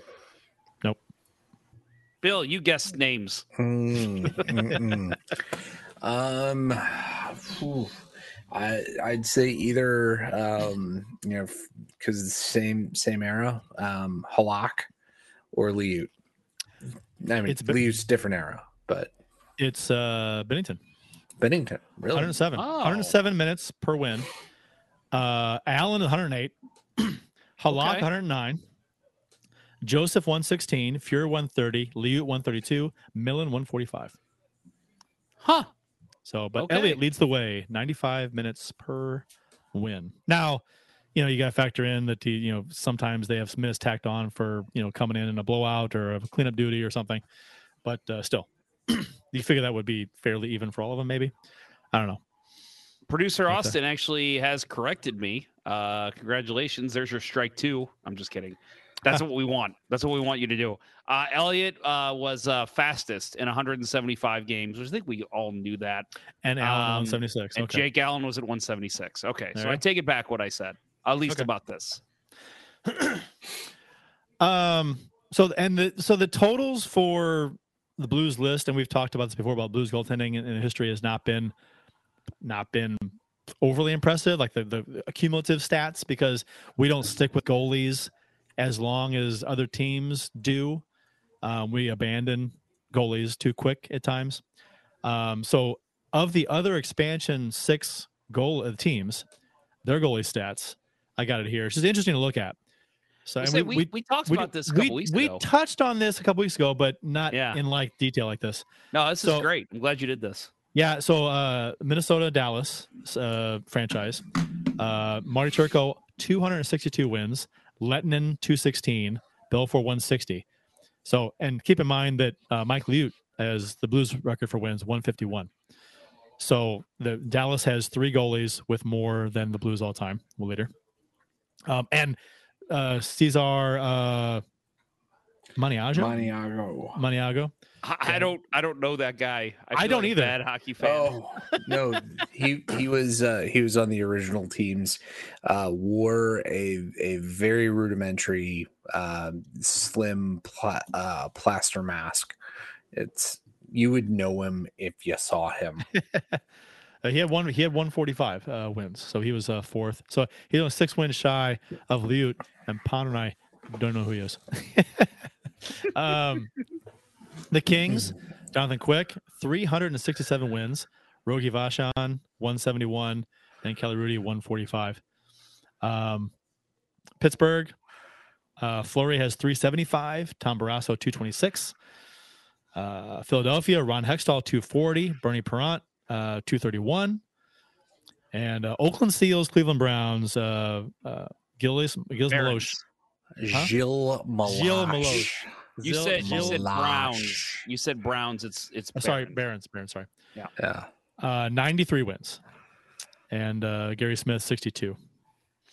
So that that's I mean we uh, so you can't really count Oakland uh, the Oakland franchise um, because they weren't in the league as long. So Well, of the and- and four winning franchises compared to St. Louis, we trail you know, our all-time leaders in goal and wins way behind. Um, Well, and let's add the two teams that came in. I don't know if they did they both come in in 1970, Buffalo and Vancouver. Both Oh, of I'm- them, I'm sure three years, three years after the Blues because we looked it up. Ha- Both of Hasek them and Miller. goalies. Hasek and Miller for Hasek, Buffalo. Miller, Luongo. Yeah. Um, yeah. they they Kirk all McLean. even those Kirk McLean, they all had goalies that were uh have way more wins than our wins leader. And the thing is that the other teams they have a goalie who is serviceable or good or very good, and they stick with them. You know, uh, it's the most important position on the ice, and I think we have a goal. I mean, not to we've supported Binnington We've- for the most part on this show. Um, We've been a goalie Woodhouse. we have, Yeah, we have. and Binnington is a good goalie.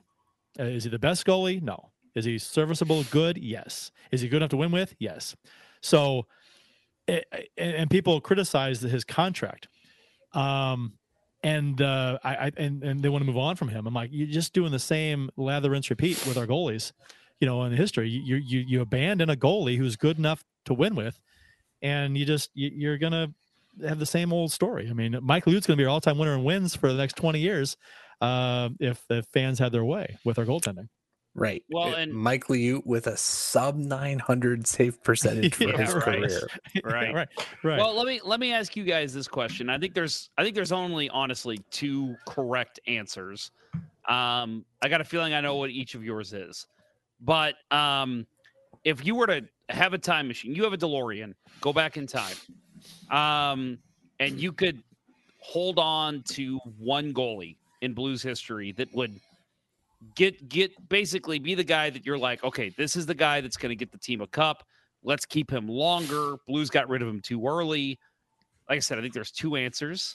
I have one. Uh, let's go with Kurt first. What's your what's your answer? Curtis Joseph, Curtis Joseph, Bill Day. based on what he did after he left the Blues. I. You mean not win a cup? Right, not with a cup, but he was so I- good. that's He not so good. that's not even to me it's more how good was he when he left like you look at like a name like brian elliott he sputtered after he left the blues but he Yeah. was so good with the blues curtis joseph was an unbelievable goaltender with the blues and they just let him go so that's more what i'm looking at but you can look No. at it that way too bill what's Mike your answer Keenan let him go. yes Yeah, true right. Mm, true Sorry, yeah. Mike Keenan got rid of him. Let's let's let's. That's not they. Well, the Blues is an organization giving him all that power. That was that was the problem. is that Um, your I- answer too bill Yeah, I would go with I would go with Cujo. Um, Okay, I well, mean, I- I, so we all agree but Yeah. i actually thought your answer was going to be mike Liut. Yeah, I Mm. mean, it Eh. would have been interesting to see what he could do with the Blues in '86, in you know against Calgary. Could he have made the difference? Because we didn't have a number one goalie, right? It, it was that series got split between uh, Millen and Wamsley, and you know Millen on this list, he's he's the only guy on this list um, that was sub 500 for his career, right? And he he was.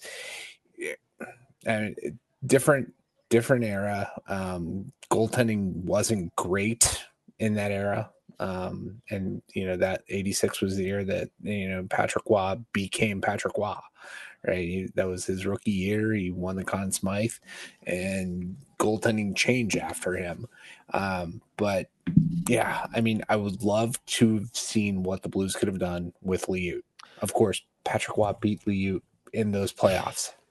Right. With, So- with the Hartford, but but with a different team right, right. if Liut was a blue maybe it's a different story But, so many people, uh, so many people with the on that that Blues team, the Curtis Joseph, Brett Hull, Brendan Shanahan, uh, Nelson Emerson, uh, th- those players. So many players from that team uh, said that if that team had been kept together, they Mm-hmm. really felt they would have won a cup or had a really good chance to win a cup. Uh, imagine that team Brendan Shanahan Brett Hull even Craig Janney had things gone differently with them um, Nelson Emerson that and then you include a young Al MacInnis a young Chris Pronger. Like yes the the forwards are aging but you're getting that you're finally getting a good defense in front of a Curtis Joseph. Holy shit that is a barnstorming team. There's no beating them. You know, I thought Right? Curtis Joseph might have might have won. I had a good chance at cup with Detroit, but they ran into that buzzsaw with Anaheim and Giguere, right? Yeah. Uh, I, Yeah. that that series was a Best- goaltending duel, right, and right. Joseph's numbers were phenomenal in that series. Yeah. But Detroit Oh, and- lost. Anaheim beat him.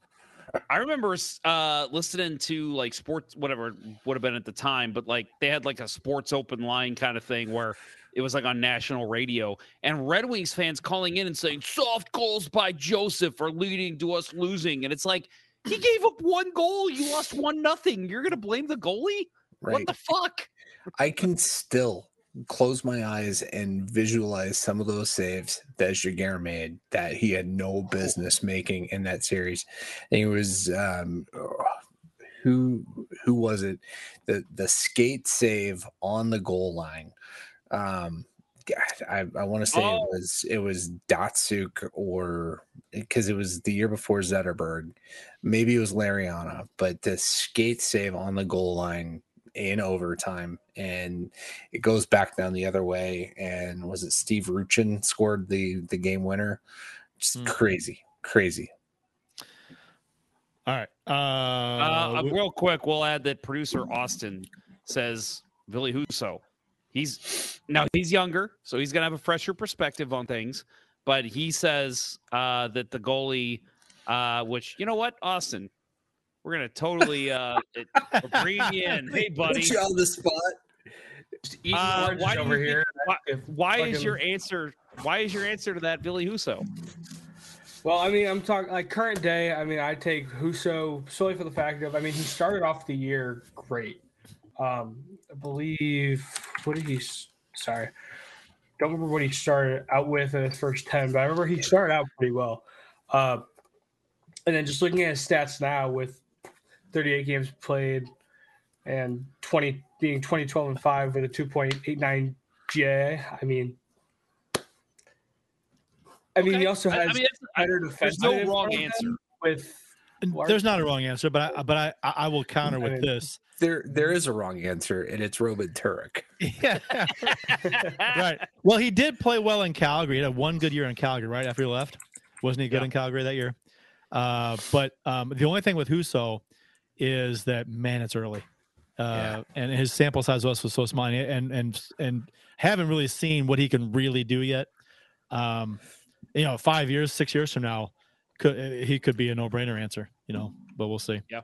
We'll see. Yeah, time's time to tell on that one. But yeah, I think the three of us all agree then. I did I thought Bill would say Mike Liut, but Curtis Joseph for sure. Uh, Austin says Ville Husso. So time will tell if uh, Austin turns out to be the correct one. Ken Oh, Moore says uh, Glenn, uh, Mr. Goalie, Hi, Hall, or Austin. Cujo, Uh, and uh, uh, Glenn Hall was here at the end of his career, so Right. he was he actually. Uh, Yeah, that's- Jacques- yeah. Yeah, he he basically came, didn't he come out of retirement to join That the was Blues? Plante. Jacques Plante came out of retirement. Oh, Yeah, that was play. Plante. Okay. Yeah. Right. Yeah, but but yeah, I mean, Hall was the reason why the Blues got as deep as they did in those playoffs. Ab- So absolutely, yeah. he had his sh- he he he was their shot. So you know, I, Yep. And they didn't. I mean, they didn't win a game, but Right. uh, and he got the MVP. I was at the first Blues Stanley Cup final victory. That is a ticket ice. stub. Do you have that ticket stub framed? It's it was a digital ticket. Oh, just print it out, frame it. I'll say you should still print that out. Yeah, it's, Yeah. you should take still take it. Frame the phone. Put it on your phone. I'm gonna make phone. it an NFT. That's still a thing, right? R U N N O F T. Yeah. uh, okay, so moving on. Uh, the Blues did win six to two versus the Florida Panthers on Tuesday night. Uh, Leah Hextall had the had the call on the broadcast, play by play for uh, on ESPN Plus. Uh, she is one of the worst broadcasters in professional sports. Uh, Jeff is on the record as saying that she is the worst. I think she is. I don't think I I listen, my son, I hate it. He loves basketball. So every now and then I'll turn on an NBA game and I've heard all kinds of broadcasters from the NBA. So I feel like I watch the NFL, I watch MLB, I watch the NHL. Now I'm starting to watch the NBA a little bit. She is the worst broadcaster. I don't terrible. think there's anybody even close. I don't. Uh, uh, she, she sounds like she should be calling a high school game. She's at that level. She sounds like yeah, she sounds like a high schooler who they're like, "Hey, uh, you want to learn broadcasting? Step in the booth. Here you go. We need you to call the game." like she's it's awful. Right when when they when they turn over the play-by-play duties to her it's not pretty. She's good as a second you know not as a color analyst but as the sideline reporter. I Yes. thought you know i saw saw a game with her earlier this year in calgary and i thought she did a great job with that. You know it just you know kurt i i did pay attention on the o'reilly goal last night but i went back and watched it today it was like the Esatikin interview. Yeah, it really was. Oh. You just can't understand what she's saying. It's like a bunch Yeah. of gi- gi- gibberish.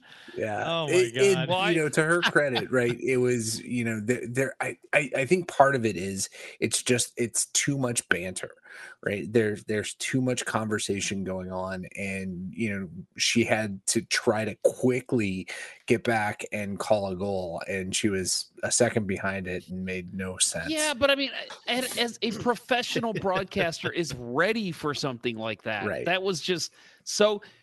It's a goal. It's just what the what? Like yeah, but have a new goal. Yeah, right.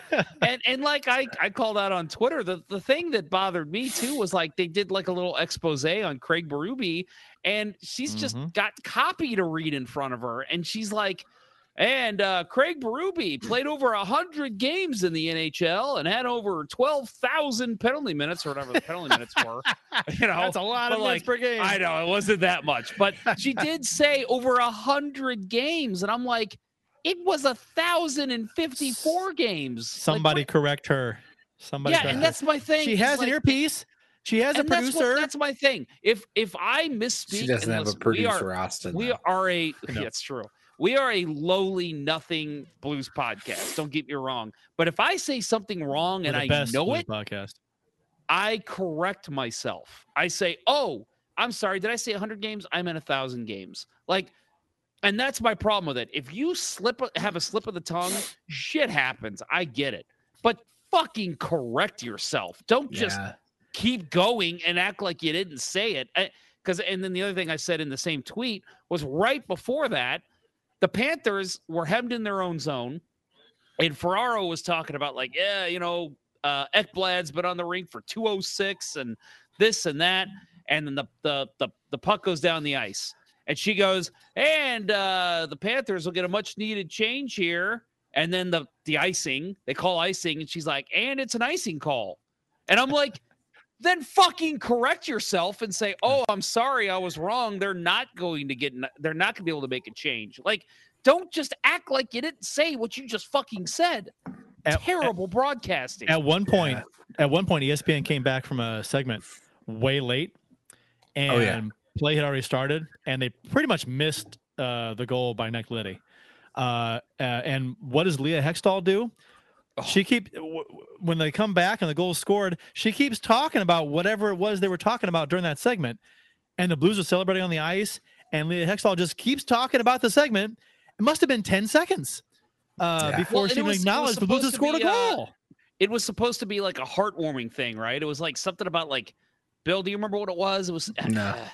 It was something about like um I like know. players taking the ice with like special needs kids or something. It was something along those lines. But- so I but- get I get the like I want to continue this, but yeah, No. you work it in and you say, She and now we're back long. to play, and the She Blues went- have scored a goal, and you like She do went- the whole goal thing. You let she Ferraro break exactly, long. exactly. Yeah. She's she's letting she she jumps in and it's like what you do is you say, and the Blues have scored a goal, and uh, it looks like it's Nick Leddy and uh, Ray. Walk us through what happened. Where Ferraro breaks it down. Then you go back to talking about the segment. You don't just fucking keep The- going. Like, what are you doing? the NHL.com, if you look at the goal, the video highlight on NHL.com of that goal, NHL.com does not use her call because it sucks so bad. Yeah. They use uh, the replay Radio. when Ferraro's breaking it down.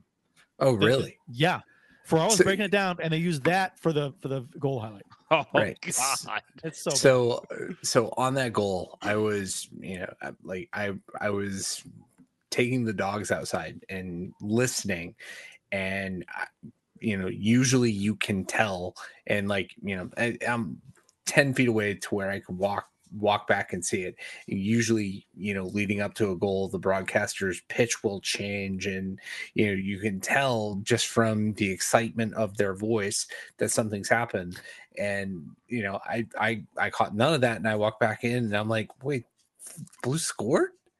And it's like they're they're skating back and they, they were still talking about that. I'm like what what the fuck happened? So i i i missed it live and walked back into them still conversing and you know then say you know that oh and nick leddy scored finally like they get around to saying that i'm like what the hell yeah, it was. Oh, and I loved somebody. Somebody else had uh, tweeted back to me after I had a bitch fest about her, and somebody tweeted back and said my favorite line of hers, and I remember hearing it. It was like there was like a battle in the boards, and she's like, and there's a she said, she's like, oh, there's a battle in the boards, and there goes the puck, and that was it. And I'm like, what? Can you She explain sucks. that better? She, uh, she just, I mean, she just flat out Well, sucks. She shouldn't be doing. She shouldn't be doing NHL games at all. Well, I mean, I, I, thought I thought that it, it was just a very poorly produced game by ESPN. in general, yeah. Right in the in the first period, Dominic Moore's microphone was not working, and they kept trying to toss it to him. Right, the producer would like wasn't in their mic saying, "We got a problem with Dom's mic. Don't try to toss it to him." And they did it like three times, and Ray did it twice. And, like Ferraro is one of the best guys you know best on ice reporters that the NHL can have. It, it it's like passing the puck to a guy with a broken stick. Like, don't, Right. don't, don't, don't, don't give it to me. yeah. No, and, and I- and and I- Dominic, Dominic Moore's that's- comb over. Hey, did you guys notice this? Oh, oh my It is god! Ooh. awful. Oh, Yeah. It's like, dude, shave your head. You look terrible. Yeah. Well, and he looks Yeah. bad with the with, and his whole look was bad with the turtleneck Yeah, and the. was It's just so- like, what are you he- The doing, turtleneck man? comb over He was It- so bad. Right. It looked like something out of Slapshot. It really Yeah, it did. it did. It Well, was 70s comb over. It really was. And I actually think both Dominic Moore and Ray Ferraro are fine, but Oh. I feel like they they and I'm actually this is probably the case. They put them with Leah Hextall to where they're just like, okay, she's got two of the best that, that at their jobs. This is going to work out fine, but it doesn't fix the fact that the play-by-play is just fucking awful. So then you got Ferraro and Moore trying to compensate, and you can tell they're doing it by having like more rich color commentary. But like somebody else uh, replied to me on Twitter with this, and, and I agree 100% that like Ray Ferraro, every whistle is talking about how the Blues need to make a trade because they, oh, yeah, they're going to get assets. They're going to, you know, make trades and be better even by next year. And like he's just trying to find ways to make the the game call more lively. And it's like all you're doing is actually making it worse. I Like, thought it I- just sounds bad. Well, eh, that just stems. It's it's, just, it's like a domino effect. You know, the the the the, the play-by-play person sucks. The whole broadcast is going to suck because they're talking eighty-five percent of the time, right? So it's like, and, and I don't, I didn't think Ferraro had a particularly good game because everything was being brought down by Leah Hextall.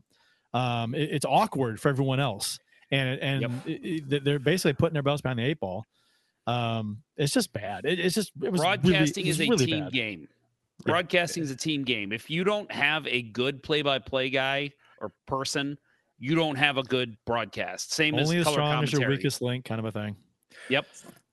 So guess what, guys? We get to do it all again tomorrow night. Yay! well, and, and and correct me if you guys didn't hear this. Toropchenko was Tarasenko half the time, right? Oh, I didn't catch that. Oh my God! Listen I, tomorrow I- night. I was tuning her out actually, to be honest, at, at half the time. Every time Toropchenko would go in for the four forecheck, she'd go, and uh, Tarasenko's after him, and I'm like, Tarasenko, No. what the fuck? He's not even on the team anymore. so I, I, you, I don't know if it was that bad. Florida did have a guy named Denisenko, and I kept tripping up on that. That's true. All right. So Um, okay, so this is a solid game by the Blues after an up and down uh, game versus Arizona. Florida had played the night before, and uh, they were talking about how they emptied the tank versus Minnesota in a two to one shootout win versus the uh, Wild.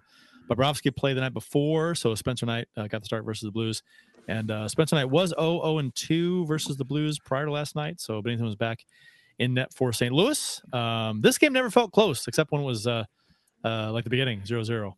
Uh, Florida didn't have it this game, and the Blues played a pretty good game. Um, As Braden bad Sha- as the broadcasting was, Ferraro called that out a lot in the end of the second, early in the Yeah. third. Like, okay, you can tell for, they emptied the tank last night. They just do not have it tonight. Uh, Brayden Schenn scored his 14th and 15th goals of the season for St. Louis. Uh, the first two goals of the game. The first was on the power play, which we discussed a little bit earlier. Uh, point shot from Faulk. Schenn tipped just wide. Puck bounced off the inboards. Came back in front, hit Spencer Knight's skate, and goes in the net. Fluky, unfortunate. Don't care. Goal Blues. Um, Um, Bill, on this goal, um, I know you said you said earlier that um, he, he just couldn't see it. It was just a Right. weird shot. Do you think he was out of the crease too much? I thought Yeah. the way his Oh, skate was sure. angled, I'm like, what is Yeah. he doing? Right. No, there there's I no reason no reason for his skate to be outside of the post, right? I- I- It's he I I don't think he read it at all. I don't think he he knew that the puck had gone behind him onto the end boards, but there's no reason like in in that's in any situation for him to have slid over so far to the left that the puck could ricochet off him and it it just you know I, I i think he he got lost and he paid for it Uh, early in the second period, just uh, 35 seconds in, uh, Schenn scores again on a two on one with Kyrou. Uh, Schenn carries in and just fired it uh, past Knight, glove side to put the Blues up 2 0. Uh, I thought for sure that Schenn was going to pass this puck to Oh, uh, yeah. Kyrou. Yeah. I, think there's- Spencer Knight thought the same thing. Yeah. yeah Yeah. and And and, he- and he was too deep in his crease right Yeah. Uh, uh, and, and Schenn read it perfectly I mean, he Mm-hmm. Schenn Schenn had his number last night and he And yeah that shot going. I mean, yeah, it, you it, it read it perfectly, like you said. Like we'll talk about the Nick Leddy goal coming up here in a second, but he looked at. You could see him look right at the goalie and say, "I'm going to put this right under his fucking glove," and that's what he did. He put it right in that weird elbow spot between the glove and the uh and the leg pad, and just just a, a great shot across the grain to a certain extent. Put it right in where he needed to. Uh, Nick Leddy scores midway through the game to put the Blues up three to nothing. Uh, great skating up the ice, gives himself room. Uh, found the open areas, weaved uh, across the zone into a good scoring area inside the near circle. Uh, let a beauty of a wrist shot go uh, that beats uh, Spencer Knight upper corner, glove side, um, far post. Great shot. Uh, only a second goal of the season, uh, which, based on th- the way he carried up the ice and his shot, you'd think he'd have 10 goals this season. Right. Yep. You think he'd be the the defensive leader in goals scored, not Calle Rosen. right. Uh, I'll say though, Marc Staal had a terrible game for Florida. Yes. And I couldn't tell if he glitched on this play, but when Leddy was crossing over coming into the zone, Staal, like I I can't I couldn't tell if if he stumbled or if he was trying to get down and poke the puck off of Leddy's stick, but whatever it was, he missed and lost a step and let Leddy get by him and a great great spot. You know, again, same spot under the glove, inside the post. Beautiful goal This by was- Leddy, but This was above the glove. Yeah, this was upper upper glove. Yeah. Staal Staal played it just horrendously. Marc Staal is one of those defensemen that I am shocked is still in the NHL. Um, I hate to say that because ever since his eye injury in New York, like what was that, Yeah. probably eight, ten years ago, Yep. he has not been the same player. And I thought when he, I thought New York was fucking dancing in the streets to get rid of that contract. And when he became a free agent and Florida picked him up, I was like, "What are you doing?" Like Yeah. I, I, I hate Like to say most it, New Yorkers go to Miami to retire. right? yeah, and uh, yeah, and he showed it in this game. I thought Marc Staal had an awful game, and I think part of it, I wonder, is if they're just like, we've got this brother connection, and Marc and Eric, this is great, and it's like, yeah, but they're both kind of way past what they used to be, and yeah, Marc showed it in this goal. Uh, St. Louis uh, had a goal called back when Justin Faulk scored at 15:07 uh, the second, but uh, Florida challenged for a high stick on a puck uh, before the goal, and it was uh, determined that Thomas played Knights clear on the boards with a high stick in the corner. No, no, no, no, no. You've got it wrong. They were they were reviewing because it hit the netting, right? 1450. Yeah, the the ESPN crew couldn't have screwed this up any worse than they did. I- and, and you know what? I mean, we we bitched about them earlier, and this is just more of the same. Um, the entire fucking broadcast team thought they were reviewing the play because they thought the puck might have hit went over the glass, hit the netting, and I'm like, really? And they showed the replay, and they showed Thomas, and I, I, I'm, but I'm like, I'm sitting, I'm like, well, that's not what the official said. The referee, when Yeah. he addressed the crowd, he addressed the crowd saying that they're reviewing for a potential high stick before the goal.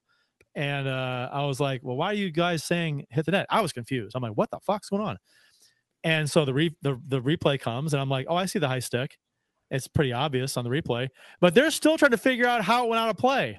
And I'm like, yeah, they're like, well, because because because Knight played it right. Knight played it behind Yeah. the net, Yeah. and they're like, well, it must have hit the netting there. And I'm like, you can see the puck didn't. What are you What are you talking about? And I'm sitting here so like, bad. Literally sitting over here on my couch with my son, and he's just giving me the weirdest look because I'm I'm like, I stand up and I'm like. He literally said they're reviewing for a high stick. Why are you talking about the netting? What are you doing? Pay attention. I tweeted out, I was like, I don't think I've ever barked at my TV more uh, than in this game. Uh, I, I was sitting watching the game with, with my a daughter. win. With yeah, right. and- and- and team we're up by a few, and so I'm sitting on the couch with my daughter, and I'm like, did I completely misunderstand what the referee said when he addressed the crowd? So I went back or around it. I'm like, while they're still reviewing the play, I rewound it. I'm like, yeah, he said reviewing for a high stick. What the fuck is the broadcast team talking about?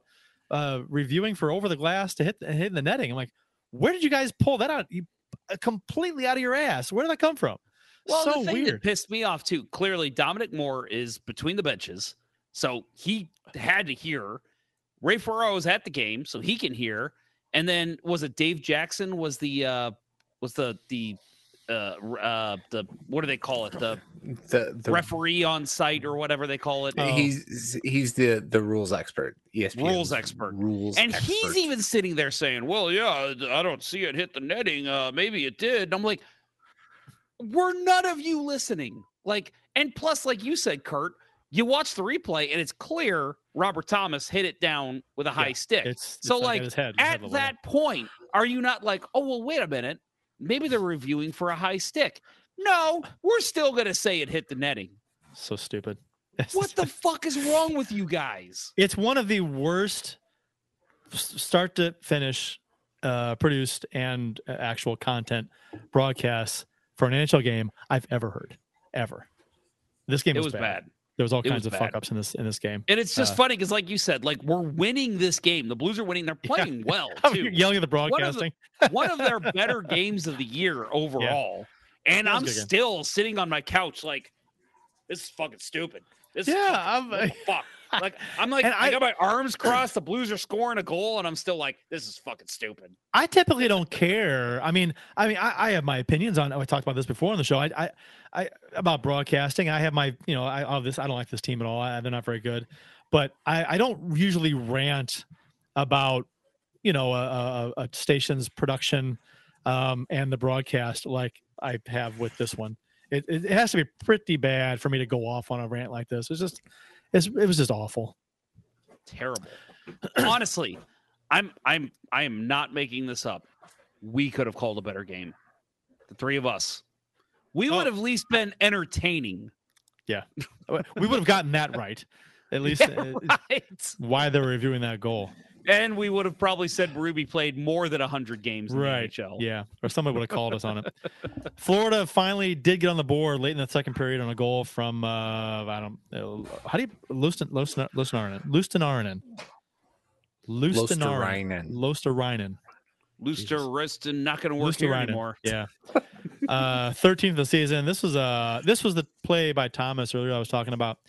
Uh, horrible own zone coverage again. He's in front of the goal, high danger scoring area, broken record. I'm not going to explain it again because it's the exact same situation as before. Left a high danger scoring chance uh, area to go to a low danger, and that guy scores. So, and I think he got yelled at um, by somebody, or somebody said something to him afterwards because on the replay, uh, on the highlight, you see him skating as he's skating out of frame on the on the camera. He's going arms up like this, his hands up palms. I was like, "What? What?"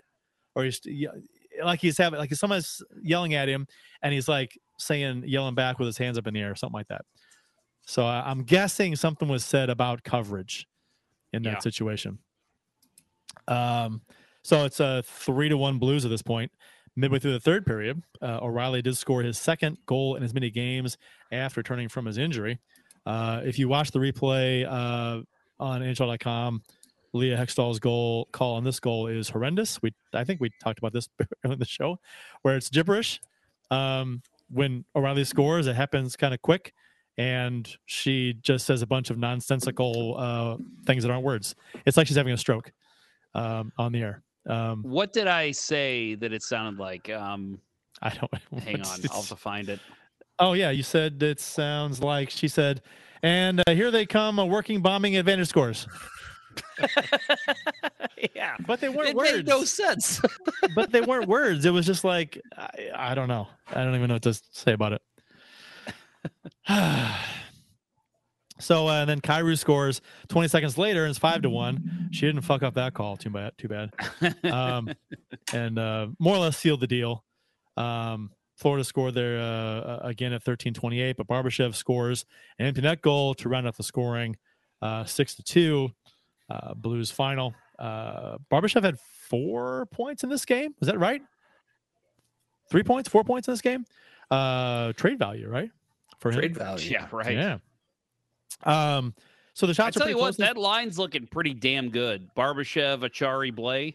That's looking pretty damn it, good. it sounds like a good. I mean, just just hearing it, it sounds that's a good line. yeah. Um, so the shots were pretty close in this game most of the way until the third period when Florida peppered Binnington with 18 shots to the Blues eight in that period. Blues were one for two in the power play. Florida was 0 for two. Um, in the two games since the Tarasenko trade, the Blues are 14, 21, and 3 with, I'm sorry, in the two games since the Vladdy trade, the Blues are 14, 21, and 3 with Vladdy lineup, and they're 11 and 4 and 0 without him in lineup.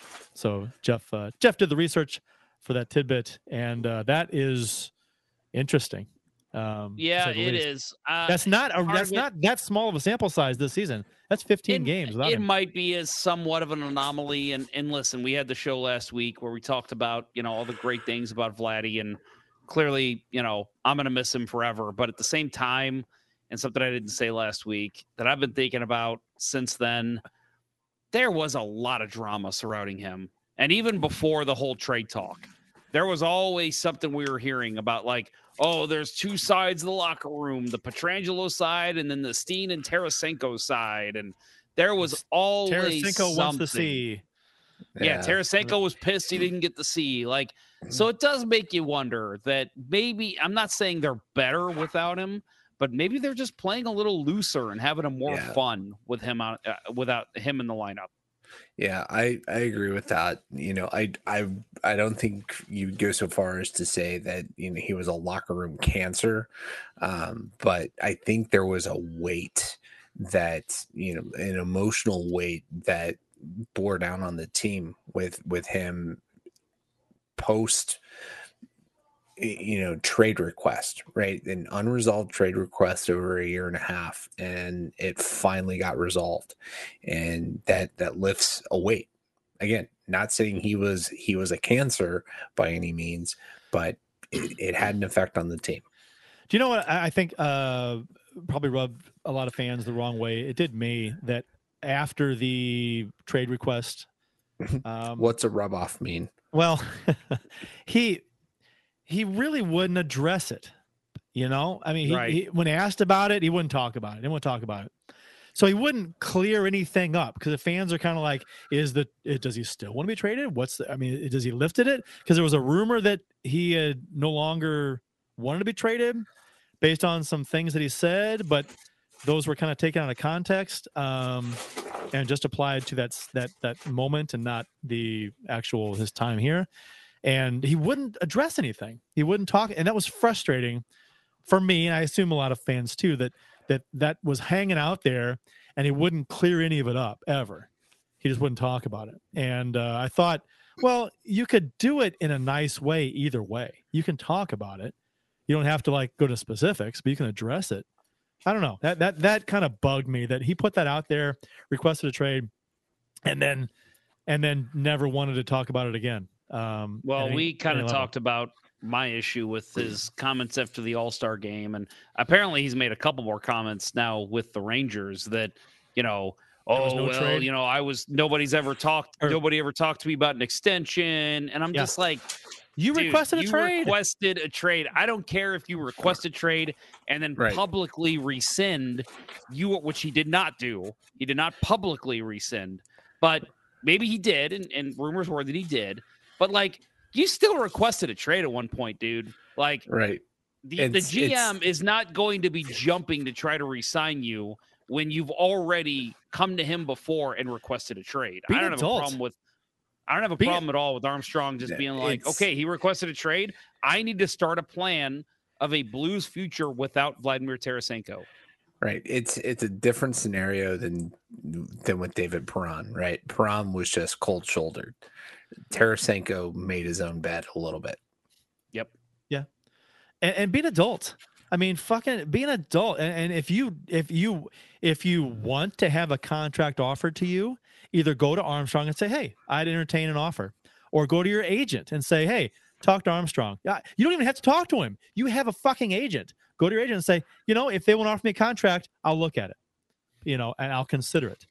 Um, Yeah, that's that's something that I think is missing here a lot. And I'm not trying to defend Armstrong. I've been a big credit to him in the past, but like with these players saying, I was never offered a contract, nobody even talked to me. Why are you not going to them? Hey, like O'Reilly apparently has. I want to stay here. Can we talk about a contract extension? And then if the GM cold shoulders you, okay, that's a different story. But it sounds like that never happened with Perron or Tarasenko. I just don't understand the mindset if you ask for a trade. and then you get traded, and then you you say, well, you know, they not they never offer me a contract. I'm like, why would they offer you a contract when you said you wanted to be traded? Oh, that, you want somebody to beg to have you stay? Uh, that's weird. Uh, if that's the case, I don't. I don't know. I, I We're not maybe we're not in and middle school here. You know. Yeah, this be an adult. adult. This is adult time. use words. I'll I'll treat him like a toddler and say, use, your, words. Use your Yes, words. Yes. Jesus I can't tell you how many times that phrase is uttered in my house. uh, uh, both Saad and Krug left this game due to injury. Saad has been ruled out for Thursday's game versus New Jersey. Krug is a possibility. Uh, everybody said maybe. So uh, Krug just can't stay healthy. It's crazy. We talked about that. Um, that was not on the list of uh, uh, things that we uh, expected from Krug when we got him. Um, yeah, so we'll talk, we'll talk some uh, trade deadline talk um, after this word from Center Ice Brewery. So uh, don't nobody go nowhere. This is Let's Go Blues Radio. Do you like hockey? No, of course you do. Do you like beer? Of course you do. Are you 21? Let's hope so. If you answered yes to all of those questions, run on down to your local beer distributor and pick up a 2 4 of Old Lager, the Beauty IPA, or any other delicious hockey themed beer from Center Ice Brewery. That's right, Center Ice Brewery beer is available at various beer stores around town, so check around for the one closest to you. That's Center Ice Brewery. Let's go, Blues.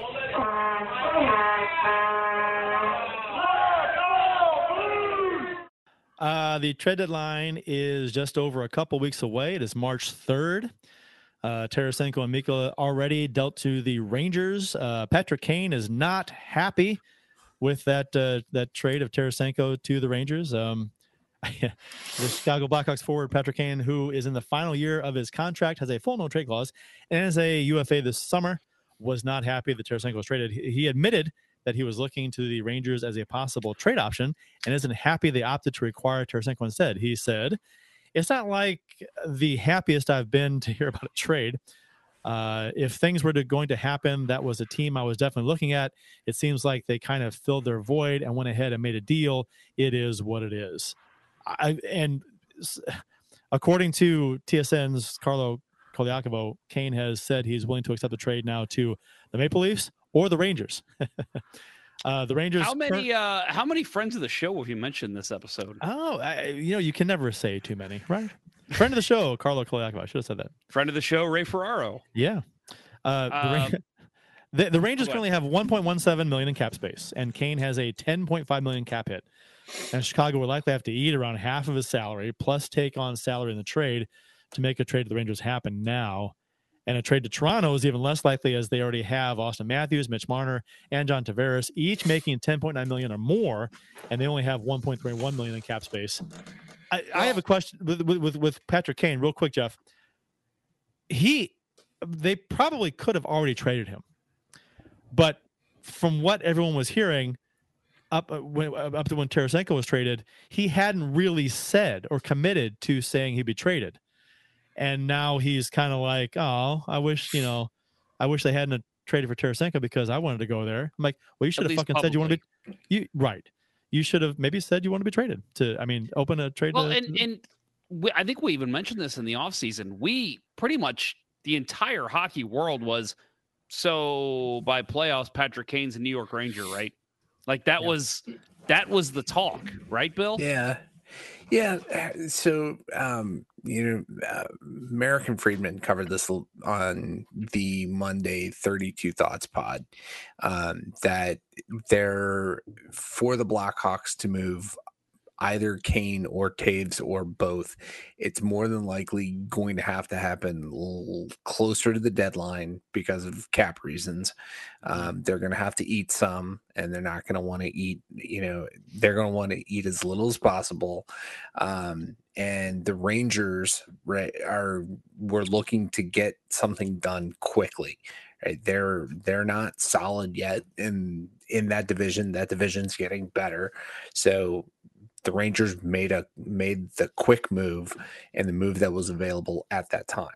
And it's a damn good move. I mean, hmm. Tarasenko, yeah, he, he one goal in two games, but look at Panarin. Yeah, He had what four goals the next game? Four goals in the second game. Yeah. Yeah. So and, and playing with Panarin, that's that's a pretty big deal. I mean, that's what Tarasenko wanted years ago. Right, right. He Oh, and we could have had him here, and maybe that was the the original, you know, seeds of discontent sown for him. You know, hey Doug, I got this kid in Russia. You can sign him for nothing. Bring him over. We'll we'll make good music together. It's too small. Doesn't happen. Too small. Right. Too small. Too small. Too small. And Then he goes to Chicago. And that's and that's what blows my mind when you hear too small. Look at what the Blues' history is of too small. David was uh well, Perron was kind of one of them. TJ Oshie was one. Uh, uh Doug Alexander Gilmour. Steen, Doug Gilmour. uh, yeah, I mean, there's plenty of players that are too small. Cliff Ronning, another one. Theo Yeah. Fleury didn't play for us, but he was small. Yeah. I mean, Darren too Pang, the small little is- guy with gumption. Aaron Pang. uh, he's a better broadcaster than hockey player. Much better. Uh, and he'd be the first one to tell you that. Uh, but no, I, and I think I even Fred said this to you guys. The the Brathwaite, yeah. beauty of future friend of the show. I will get Fred Brathwaite on. Um, Please do. the beauty of this this whole thing here is i- if you don't like this Tarasenko trade, let's just say you're pissed off about it, at least accept the fact that this trade pissed off Patrick Kane. oh God. It's Does that not make you feel a little better about that trade? Yeah. Kane probably may wanted to end his career in New York, and now that may not happen. Yeah. Um, I, But can you imagine a scenario where Kane and Tarasenko play on the same team? Right. How weird is that? If they do pull it off, whew, that'd be Kane- weird. on Panarin. Yeah. I, I, I mean, Teach Panarin to play center and make that a line. Good lord. Um, yeah, I will see what happens with Kane. I think uh, he says Toronto or New York, and those are two teams that just cannot. They have no cap. Not I mean, what a million plus cap room, and he makes a ton. So that's going to be Yeah. interesting. I Well, they said I- by the I would- deadline it's at 675k, right? That's that's what they'll have left to pay for his cap hit. Yeah, and and you know, I I, I think you know Chicago. It, it's So his cap it- hit's going to be ten point five. Yeah, But unless unless uh, the Chicago retains salary. Right, but it's the final final year of the contract, right? He's Yeah. Yeah. This is this Yep. is it. Yep. So you know, it, it it it's not like if Chicago retains, it's it's long term. Chicago will be willing to retain to get an asset for him. And the most you can retain is half. Is that right? Yes, half. So they'd have to. I mean, the cap hit for the Rangers is going to be five point two five or whatever it is. Whoever Kane makes ten point five. So I've Uh, seen that if the if the if the Maple Leafs at least want to do this, they're going to have to move one of their big players. They'll Well, have they to gotta- move. It's not going to be Matthews. It's not going to be Tavares. I don't think it's going to be Nylander or Mar- well, it might it might be Nylander. Marner. Uh, Marner's probably not going either. Yeah, Well, they Are you that's- think moving Marner guys. for Kane? That makes know. no I- sense to me. I think Tavares would go before Marner. They'd have Yeah. four guys technically making ten million plus a year. Yeah, Yeah. I think it's Ne- I think Nylander's odd man out, but still. Yeah, I, I, And then, I, but then I, look think- that. I say, would you rather have Nylander or Kane? I, I think I'd rather have Nylander yeah, I th- on I that think team if- at least. Yeah, I I think if Kane winds up anywhere, it's going to be Vegas. If he wants to go there. Vegas is the Toronto of uh, America. Is that right? Like everyone's going to Vegas, right? uh, yeah, or New York. Yeah, Um, interest in Barbashev has picked up a ton of steam, according to some. Uh, this makes complete sense to me, and we talked about this before on the show a couple weeks ago. I think uh, uh, he's not crazy expensive. It's two point two five million, uh, so teams could have an easier time fitting him under the cap in a trade. Uh, he's a UFA after the season, so teams don't have to commit beyond this season. He's a good depth guy who fits and can score a little. Uh, second round pick and a prospect is the rumored value. Um, I, I, I be, like I said before on the show, I'd be shocked if he's not moved because he is these he is a an excellent player for a a contending team to pick up to uh for to good depth on their team. He's well, perfect. he's he's. I've said before on the show, he is the ultimate, ultimate uh, utility player in the NHL. You can play him on your first line. You can play him on your fourth line. Like I'm not saying that he is going to excel on the first line, but he's not going to look lost. He's not going to be out there like what the fuck is Ivan Barbashev doing out there with Panarin and Tarasenko? You know, like he'll look like he belongs. And and that's the beauty of him. And he doesn't cost a whole lot of money. And I've also heard the Blues, apparently, which I'm all for, are not budging on their asking price. A second round pick and a prospect. And they should. A. That's a They that's a yeah. great. And I think that is a very worthy pickup for a Toronto, a New York, a Vegas. I mean, uh, Dallas, if they're interested. Um, I don't know if the Blues deal with Dallas, but in the eleventh hour, maybe they do. Yeah. Andy Strickland uh, believes the Blues would be interested in re-signing Barbashev, but it appears that he's wanting to play in the playoffs and doesn't have an interest in signing a contract extension with the Blues before the trade deadline. So there's it's possible that he gets traded and if the Blues do want him, they could pursue him in the offseason if he's not signed by the team he's traded to. Yeah. So basically, from what it sounds like, he would not basically like he'd move to the new team and they'd say, you know, if they were like, hey, we want to sign you in a contract extension now, he'd say, no, no, no, let's wait. Let's wait until how see how the season goes. So at the very least, he gets signed after the team's uh, bounced to when free agency starts. And so that's the only kind of worrisome time I think that he would sign a contract. But yeah, there's a good chance he hits free, he hits the open market, and Armstrong comes back to him and says, "Hey, we're retooling. We're not rebuilding. Come back to us. Let's see what we can do." Yeah, I can, I can, I can totally see that. I, I, but but he'd have a lot of people probably pursuing him too. Um, Mhm. So it depends on how much he wants to play here. And I get he wants to play in the playoffs. I get it. It's probably not going to happen this year. Um, so in St. Louis. So uh, I, I'm I'm all in a second round pick and a prospect. Hoping the prospect's a little bit better than the one we got from the Rangers. um, but uh, I, I I think uh, a first round pick is asking too much for Barbashev. I don't think you're going to get that um, in this year's draft. Maybe next year's draft. Maybe nah. I don't know. The second round pick seems fair. That seems like Yeah, the ceiling for a pick. so. Um, and Well, a prospect. and if you're looking for exact comparison, he was a second round pick. So, and I think Right. he's lived up to that. He's lived up to being a great second round pick. Yeah, I'll buy that. Uh, Toronto, Tampa Bay, and Boston, and other top teams were mentioned by uh, David Pagnotta uh, uh, from the fourth period. Um, teams are also reportedly aggressively poking, aggressively poking in quotes, uh, on Parayko.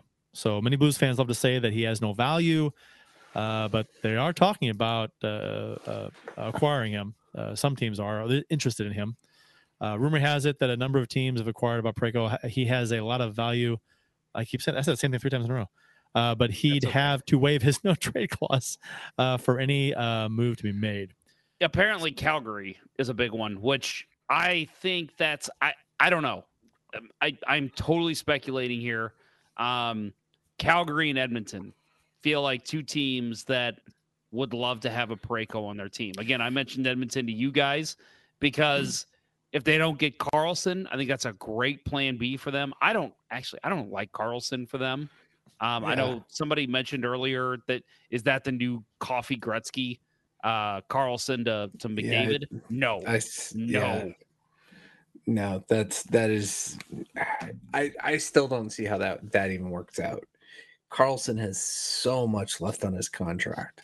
Yeah. Right. It's, Parayko. he- it- yeah, but but yeah. Mm, You know, Yeah, I don't know. I I think that if you can make it work with one of those teams, I it's because he's from Alberta. He lives he grew up close to Edmonton. I could see him if he's going to waive his no trade clause, as weird as it sounds, because you always hear about how players don't want to sign in Edmonton or Calgary. I could see that being an area that he would at least consider uh waiving his no trade clause. So those are two You know- teams that, that I think could be a possibility. I don't think he waves his NTC anywhere else.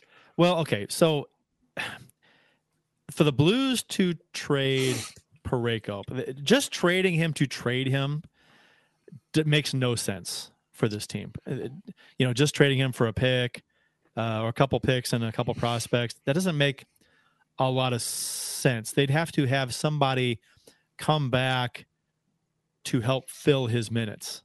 You know, to help play on the top defensive line. Yeah, I, I don't. I don't. s- I, did- did- if you think about it, it doesn't make a lot of sense to me for the Blues to trade Parayko unless they're in a complete rebuild. Uh, I which they're not. disagree. Which they're not. They're not in a complete rebuild. No, But no, you- I who, who who who would they? But who would fill his minutes? Who would they? If they're retooling and they want to come back again next season, By they can't just they can't just just one move him. person. They can't just move him committee for- I think you you have a mm-hmm. committee of players that can. But- but and we're not talking about one prob- season. We're talking about the problem. next season. Yes, they would they would suck. But problem- in two years, maybe you find somebody in that time. The problem with this team though is that we don't have a number one defenseman. I'm not saying we can get one for, for Parayko, not even close. What I'm and saying we is can't we can't just we can't just go to become one. I was gonna say Parayko's not a number two, number one defenseman anyway. So you're not Parayko's- losing anything by getting rid of him. No, but I'm saying that but Parayko is going to be better than whatever we're going to get in return. Agree, but we're not talking about what they can do at the end of this year or even the start of next year. I think it's a matter of get rid of him, free up that money, and see what you can do. See, there's no free free agent wise. There's nobody that's going to replace him. Doug Armstrong is a master trader.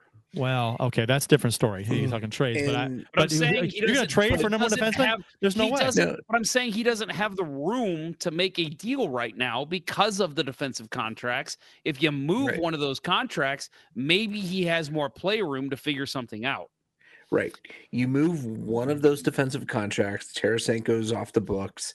O'Reilly, if he comes back, is coming back at a lower number. There are defensemen out there. I'm not saying John Klingberg would be a Mm, great answer, but he's out there. he's he's he's not any better than Parayko. Is going to. I don't think so. Yeah, but he's not doesn't have the contract Parayko has. And and he does Does, does he have no trade he- clause? He Wait, he's a free agent. He's, He's a he's free agent. UFA. He's right? UFA, yeah. Anaheim signed him for one year. They signed him to make the for? trade that they're about to trade. What It was for? like seven. It, it was something that was good Yeah, for him, Mm. but could I- be moved at the deadline, See- and they're going to move him next week. See, Parayko would have to go in like a package deal. I, I Mhm. if Parayko moves, I want to see something uh, in a package deal that that makes our defense better. Not something that might make it better in three years, because No. I don't I don't know. If I think Parayko has value. I I I- I think I I, I I've he's been poor this year, but I but I don't Disagree. understand moving him for nothing because, uh, not nothing, but moving him for something that's not going to make us better defensively Mm, I in a couple of disagree. years. Eh, you're wrong. No, I, I I agree with you in the sense that, and I think Bill does too. He does for whatever reason. He still has a ton of value around the league. Apparently, like we've heard for years, teams have been inquiring about Parayko, and we're still hearing it. Mm. There's still talks that teams are interested in Parayko. so, And and uh, honestly, for what he's paid at six point five, he could be a number two somewhere, and I think he'd be fine. He's just not a number one, but on this team, he's a number one. so if fan bases could trade players, what about Parayko to Calgary in a package deal where Mackenzie Weegar comes back? Mackenzie Weegar is becoming a hated player by a lot of people in Calgary. He's he, you know still got a lot. I think he's got a lot more upside than Parayko over the course of his career of what's left out there. But I don't know that that's Well, at this point, I'm willing to even try a change of scenery trade. right. If and that's literally- that's that's what I think Parayko is at this point. He Yeah. needs he need he's too comfortable here. He needs to go somewhere where it's he's going to be expected to change his game and there are going to be different expectations. And Yep. you know, that's change And, of and I'll say, all over it, written all over it. Kurt's uh, It- Kurt's thoughts, uh, in which I disagree with, and and which is you know, um, it's just well, I mean, you said that you don't, you wouldn't make that trade for just like a pick, like you No. don't want to just free up No. the salary. I just want to free up the salary. No, I disagree 100. percent because because I want something coming back that we can use to make this defense better. But this I- team is, I don't think this team, even with a retool, I don't see them, and, and maybe they do, but, uh, and maybe Armstrong You- sees it differently. If you're going to retool, you can't expect to be back in the playoffs and be a contender next year. Right. I if you're re- if, if you're you trade retooling, no, if you're and you- retooling, you, are talking next year, the year after. You're not the talking year after. rebuild. That's what I'm rebuilding. saying. Rebuilding That's is what I'm like three saying. or four years. I, know, I know. I'm saying not No, next year. rebuilding is Five years. four Five years. or five Uh, years. yeah. not right. next year, but the year after. So basically, you throw in the towel this year, which we've already kind of agreed that's the case. You get rid of Parayko if you can. I don't care if you get a pick, whatever you can do. You free up Mm, that's that salary. That gives Doug a full year to figure out what he can do with this defense. That frees up so many possibilities to try and figure something out. And I am more than okay with that because this team's going to suck again next year if they just keep the defense the same. Do what I- you can to change it up and see what you can do in that time to improve it. See, I don't think this team's going to look at all like it does now next year. I think it's going to be a, a few different pieces. So I, I'm not going to. I'm going to wait and see what this team is going to look like uh, next season before I say whether they're going to be good or bad. Um, But this team has pretty close to the cap with all the defensemen This- on no trade clauses. If you what I'm can't saying- move what I'm- them, what I'm- expect to do. What I'm I didn't say that. What I'm saying is um, this team is going to look different. That's what I said. So if they can make a trade with one of the no trade clause defensemen uh, somehow magically, um, and and if Barbashev is moved, you know they're going to have somebody else to fill his role. You, know, you might have Perunovich on defense. I don't know. You're going to have a bunch of different pieces on this team uh, next season compared to this one. So, like I said, I'm not going to say whether this team's going to be good or bad next season until I see what it's made of, because it could very. I mean, they they have a lot of pieces right now on this team individually to be very good, but this just doesn't work. And if they can find a few pieces to make it work, you never know. I'm not saying this team's gonna be bad or good next season yet because I don't know. I don't know what they look like yet. All right, well, let me let me ask you going into next year. Let's say it's uh September. Word comes out that uh, you know because the Blues at this point, let's just say, for argument's sake, they still have Parayko, Leddy, Krug, and Faulk. Um, defense looks maybe slightly different. They've maybe picked up one more guy, and plus you got Perunovich stepping in next year. But um, you hear through the grapevine, it comes out there was an offer on the table from the Calgary Flames, a third round pick for Colton Parayko. And the Blues said, no, No, you you are No. okay a third that. round pick. No, to get that contract off the to books. get to clear the contract. I am all for that. Nope. Yes, one hundred no, thousand percent. not a chance. Not a chance. Oh, He is value. I- he has he has so much more value than that. Third round pick? but No, with no, no, that no, no, no. contract, does he No. have that much value? No, No. Parayko's He's- and, that and you know what? contract And is you know a what? Hindrance. And we well, assuming he continues to play the way he has, you know, I mean, uh, we speculate on this show that he's playing hurt. I mean, uh, a- next year, maybe his back's better. We maybe said he the same better. thing last year, did we not? Well, Right, maybe and- next and- year he's not playing injured. Uh, that happened. The same thing happened with Bouwmeester. I It's mean, insanity to expect anything different. But He's- but something, but Bouwmeester, it worked out with Bouwmeester. He was hurt, and a year and a half, whatever it was, and that and worked out was. for Bouwmeester. We can't guarantee that's going to happen. with never said it was in the guarantee. I said if see if okay, Arm, Armstrong would know if he's playing hurt. Okay, he would know. So if he's not playing hurt, if he's hundred percent healthy, that's a different story. But I'm I'm thinking if he's eh, there's something's going on with him. We talked about it. You just don't forget how to play hockey, and it seems like at times he forgets how to play hockey. Something's going on with him. So Yeah, it's called uh it's called I have a contractitis. yeah, maybe. But I, third round pick, no. Eh, Now, if you want to say move him to get out from under that contract, okay. But eh, I'm not against that. But I'm not doing it for a third round pick. Oh, I'm Mm. doing it for whatever I can get. No. Mm-mm. I just I just want money cleared so this defense can be fixed. If you can't if there's just no chance to make a trade and you have an offer on the table to clear one of those contracts so you can actually start making progress on this defense. Well, first off, first I off, take it a thousand times over. first off, he would get more than a third round pick for Parayko taking the contract. He'd get more than that. It wouldn't be a third round pick. So to suggest that Wait, wait, wait, wait, wait, wait, wait. You're saying the other team would offer more to take Parayko even with that contract? the third round pick, yes. With the contract? Yeah. The contract has been speculated about. Other GMs have weighed in, not well, not GMs, but other other uh, analysts have weighed in and saying, yes, if I'm that GM, I I take on that con- the contract's not crazy. That's that's, that's what they're saying. We've talked about that on the show about how people have waited and said, Give- you know, you you you you deal with the, the contract is not bad on on on Parayko, and you uh, worry about the end of the contract being bad at the end of the contract. You worry about it then. But it's bad now, is the issue. It's bad right this minute. If you can move that contract, Not you do it. pick. No, not for third round pick. You don't give that Oh. away. You're giving him away for nothing. No. Fine. Take him. No. I'm and I'm saying I'm, yes. I'm saying I'm not saying I don't want to get rid of him. I'm saying it would be it it would be for a fact be more than a third round pick.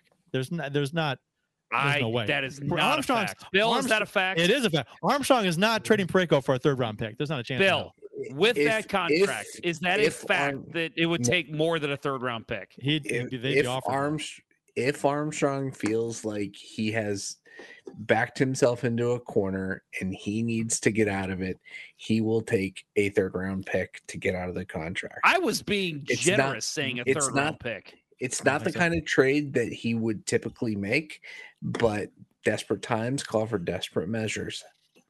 I, don't, I don't was think- actually in my mind, I was thinking more a fifth round pick. no. God. Oh yes, get No, rid of the no, you're no, you're getting you're getting a higher pick. You're getting some prospects. Not a No. lot. I'm not. I'm not saying you're getting a lot. A third round pick is You're nothing. at best getting another Hunter Skinner if you want a prospect. No, no. His contract is not 10 million.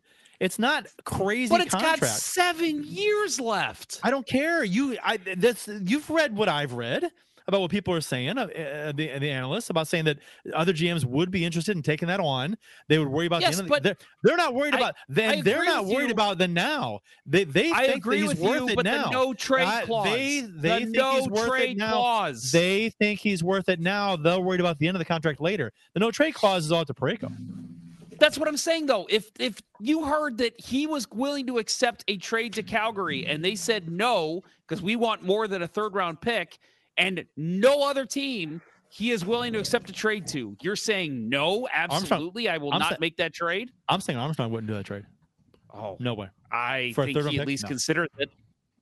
I don't think so. I don't think he makes that trade. I think I think I think Parayko has more value, and I think he would get more. I think he would just say he's more valuable to our team than a third round nothing pick, even though and, and unless he has something else that he can do. Now, if there's somebody else available he can sign, or if there's another trade in the waiting that he has ready to go, that he's willing to bite the bullet on, maybe. But I don't. I don't. If it's just like for the future, just to clear, I don't. I don't see that. That, that seems very. That seems like a, a, uh giving away a resource for for something that's not. For that's We're not we're not going to agree here. No, we're not. Um, No, we're not. I think uh, I think this is a healthy debate. Uh, I, I hate you, Kurt, but I think it's So, a- so when Parayko does kidding. waive his contract and he is traded, and it's more for third round. Uh, we'll talk about it. oh my god, you are such an ass. I'm, I'm just being a realist, man.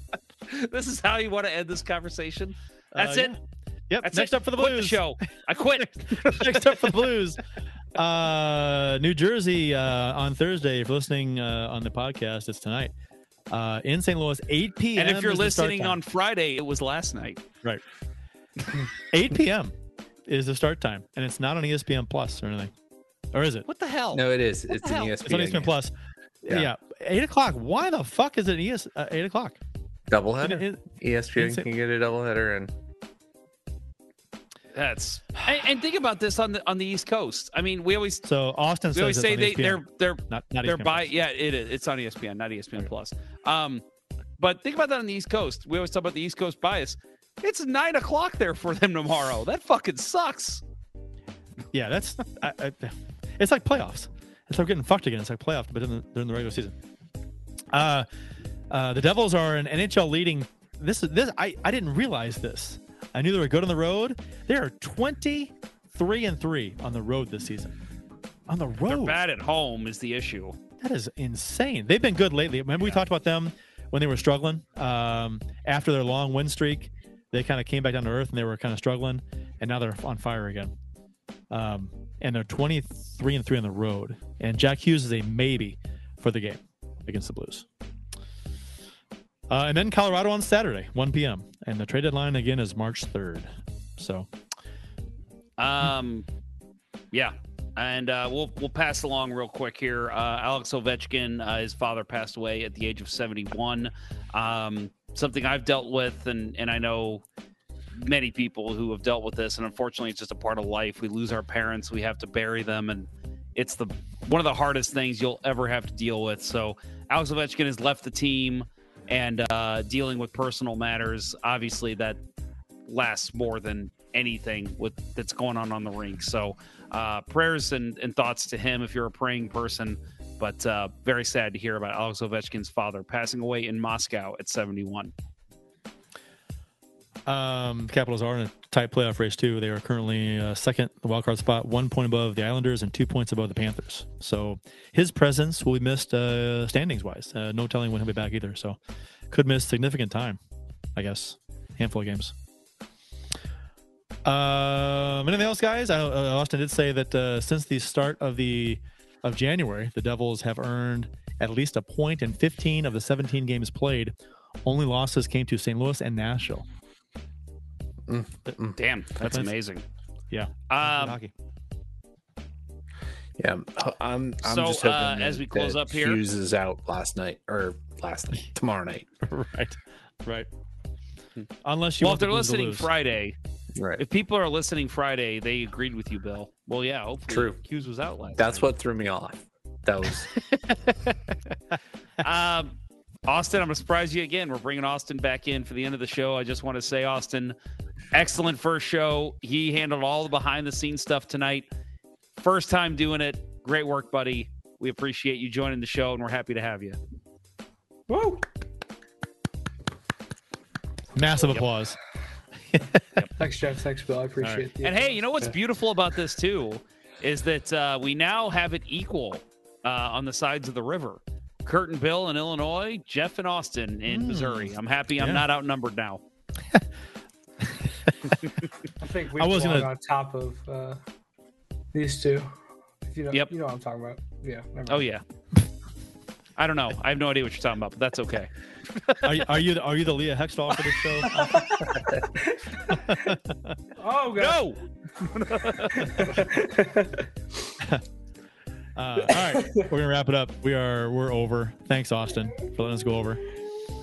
Uh, support for Let's Go Blues Radio is brought to you in part by ID Life, the world's only truly personalized vitamin platform based on a health assessment of your DNA. Visit rockinthatidlife.com for more information. That's rockinthatidlife.com and get 10% off by emailing Dustin at rockinthatidlife at gmail.com and tell him Let's Go Blues Radio sent you and by Mike Burgoyne from Real Brokerage Realty. Visit strikewithmike.com today for all of your home buying and selling needs. That's strikewithmike.com and by Center Ice Brewery, St. Louis's tasty hockey themed beer. Check out your local beer vendors for availability. That's Center Ice Brewery beer. Please drink responsibly. That'll wrap up episode 22 of season 11 of the original St. Louis Blues Hockey Podcast. Let's Go Blues Radio. Thanks for listening, and thanks to those who participated in the YouTube and Facebook live chats during the live show. We hope you enjoyed it as much as we've enjoyed bringing it to you. For Jeff Ponder and Bill Down Kurt Price, until next time, everyone, let's go Blues. Patrick Kane is sad, and I love it. Let's go Blues. Let's go Blues. Uh, the Chiefs are at home tonight against Sport at the War Memorial at 8. Good seats are still available. I think that went very well.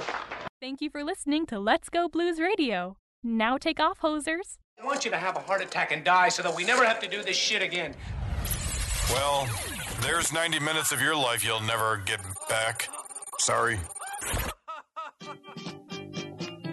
St. Louis Blues, St. Louis Blues. Have you heard the news about our St. Louis Blues? They've only just begun, they're on their way to number one. Now there's no more blues for our St. Louis Blues. The Blues are on the ice tonight again.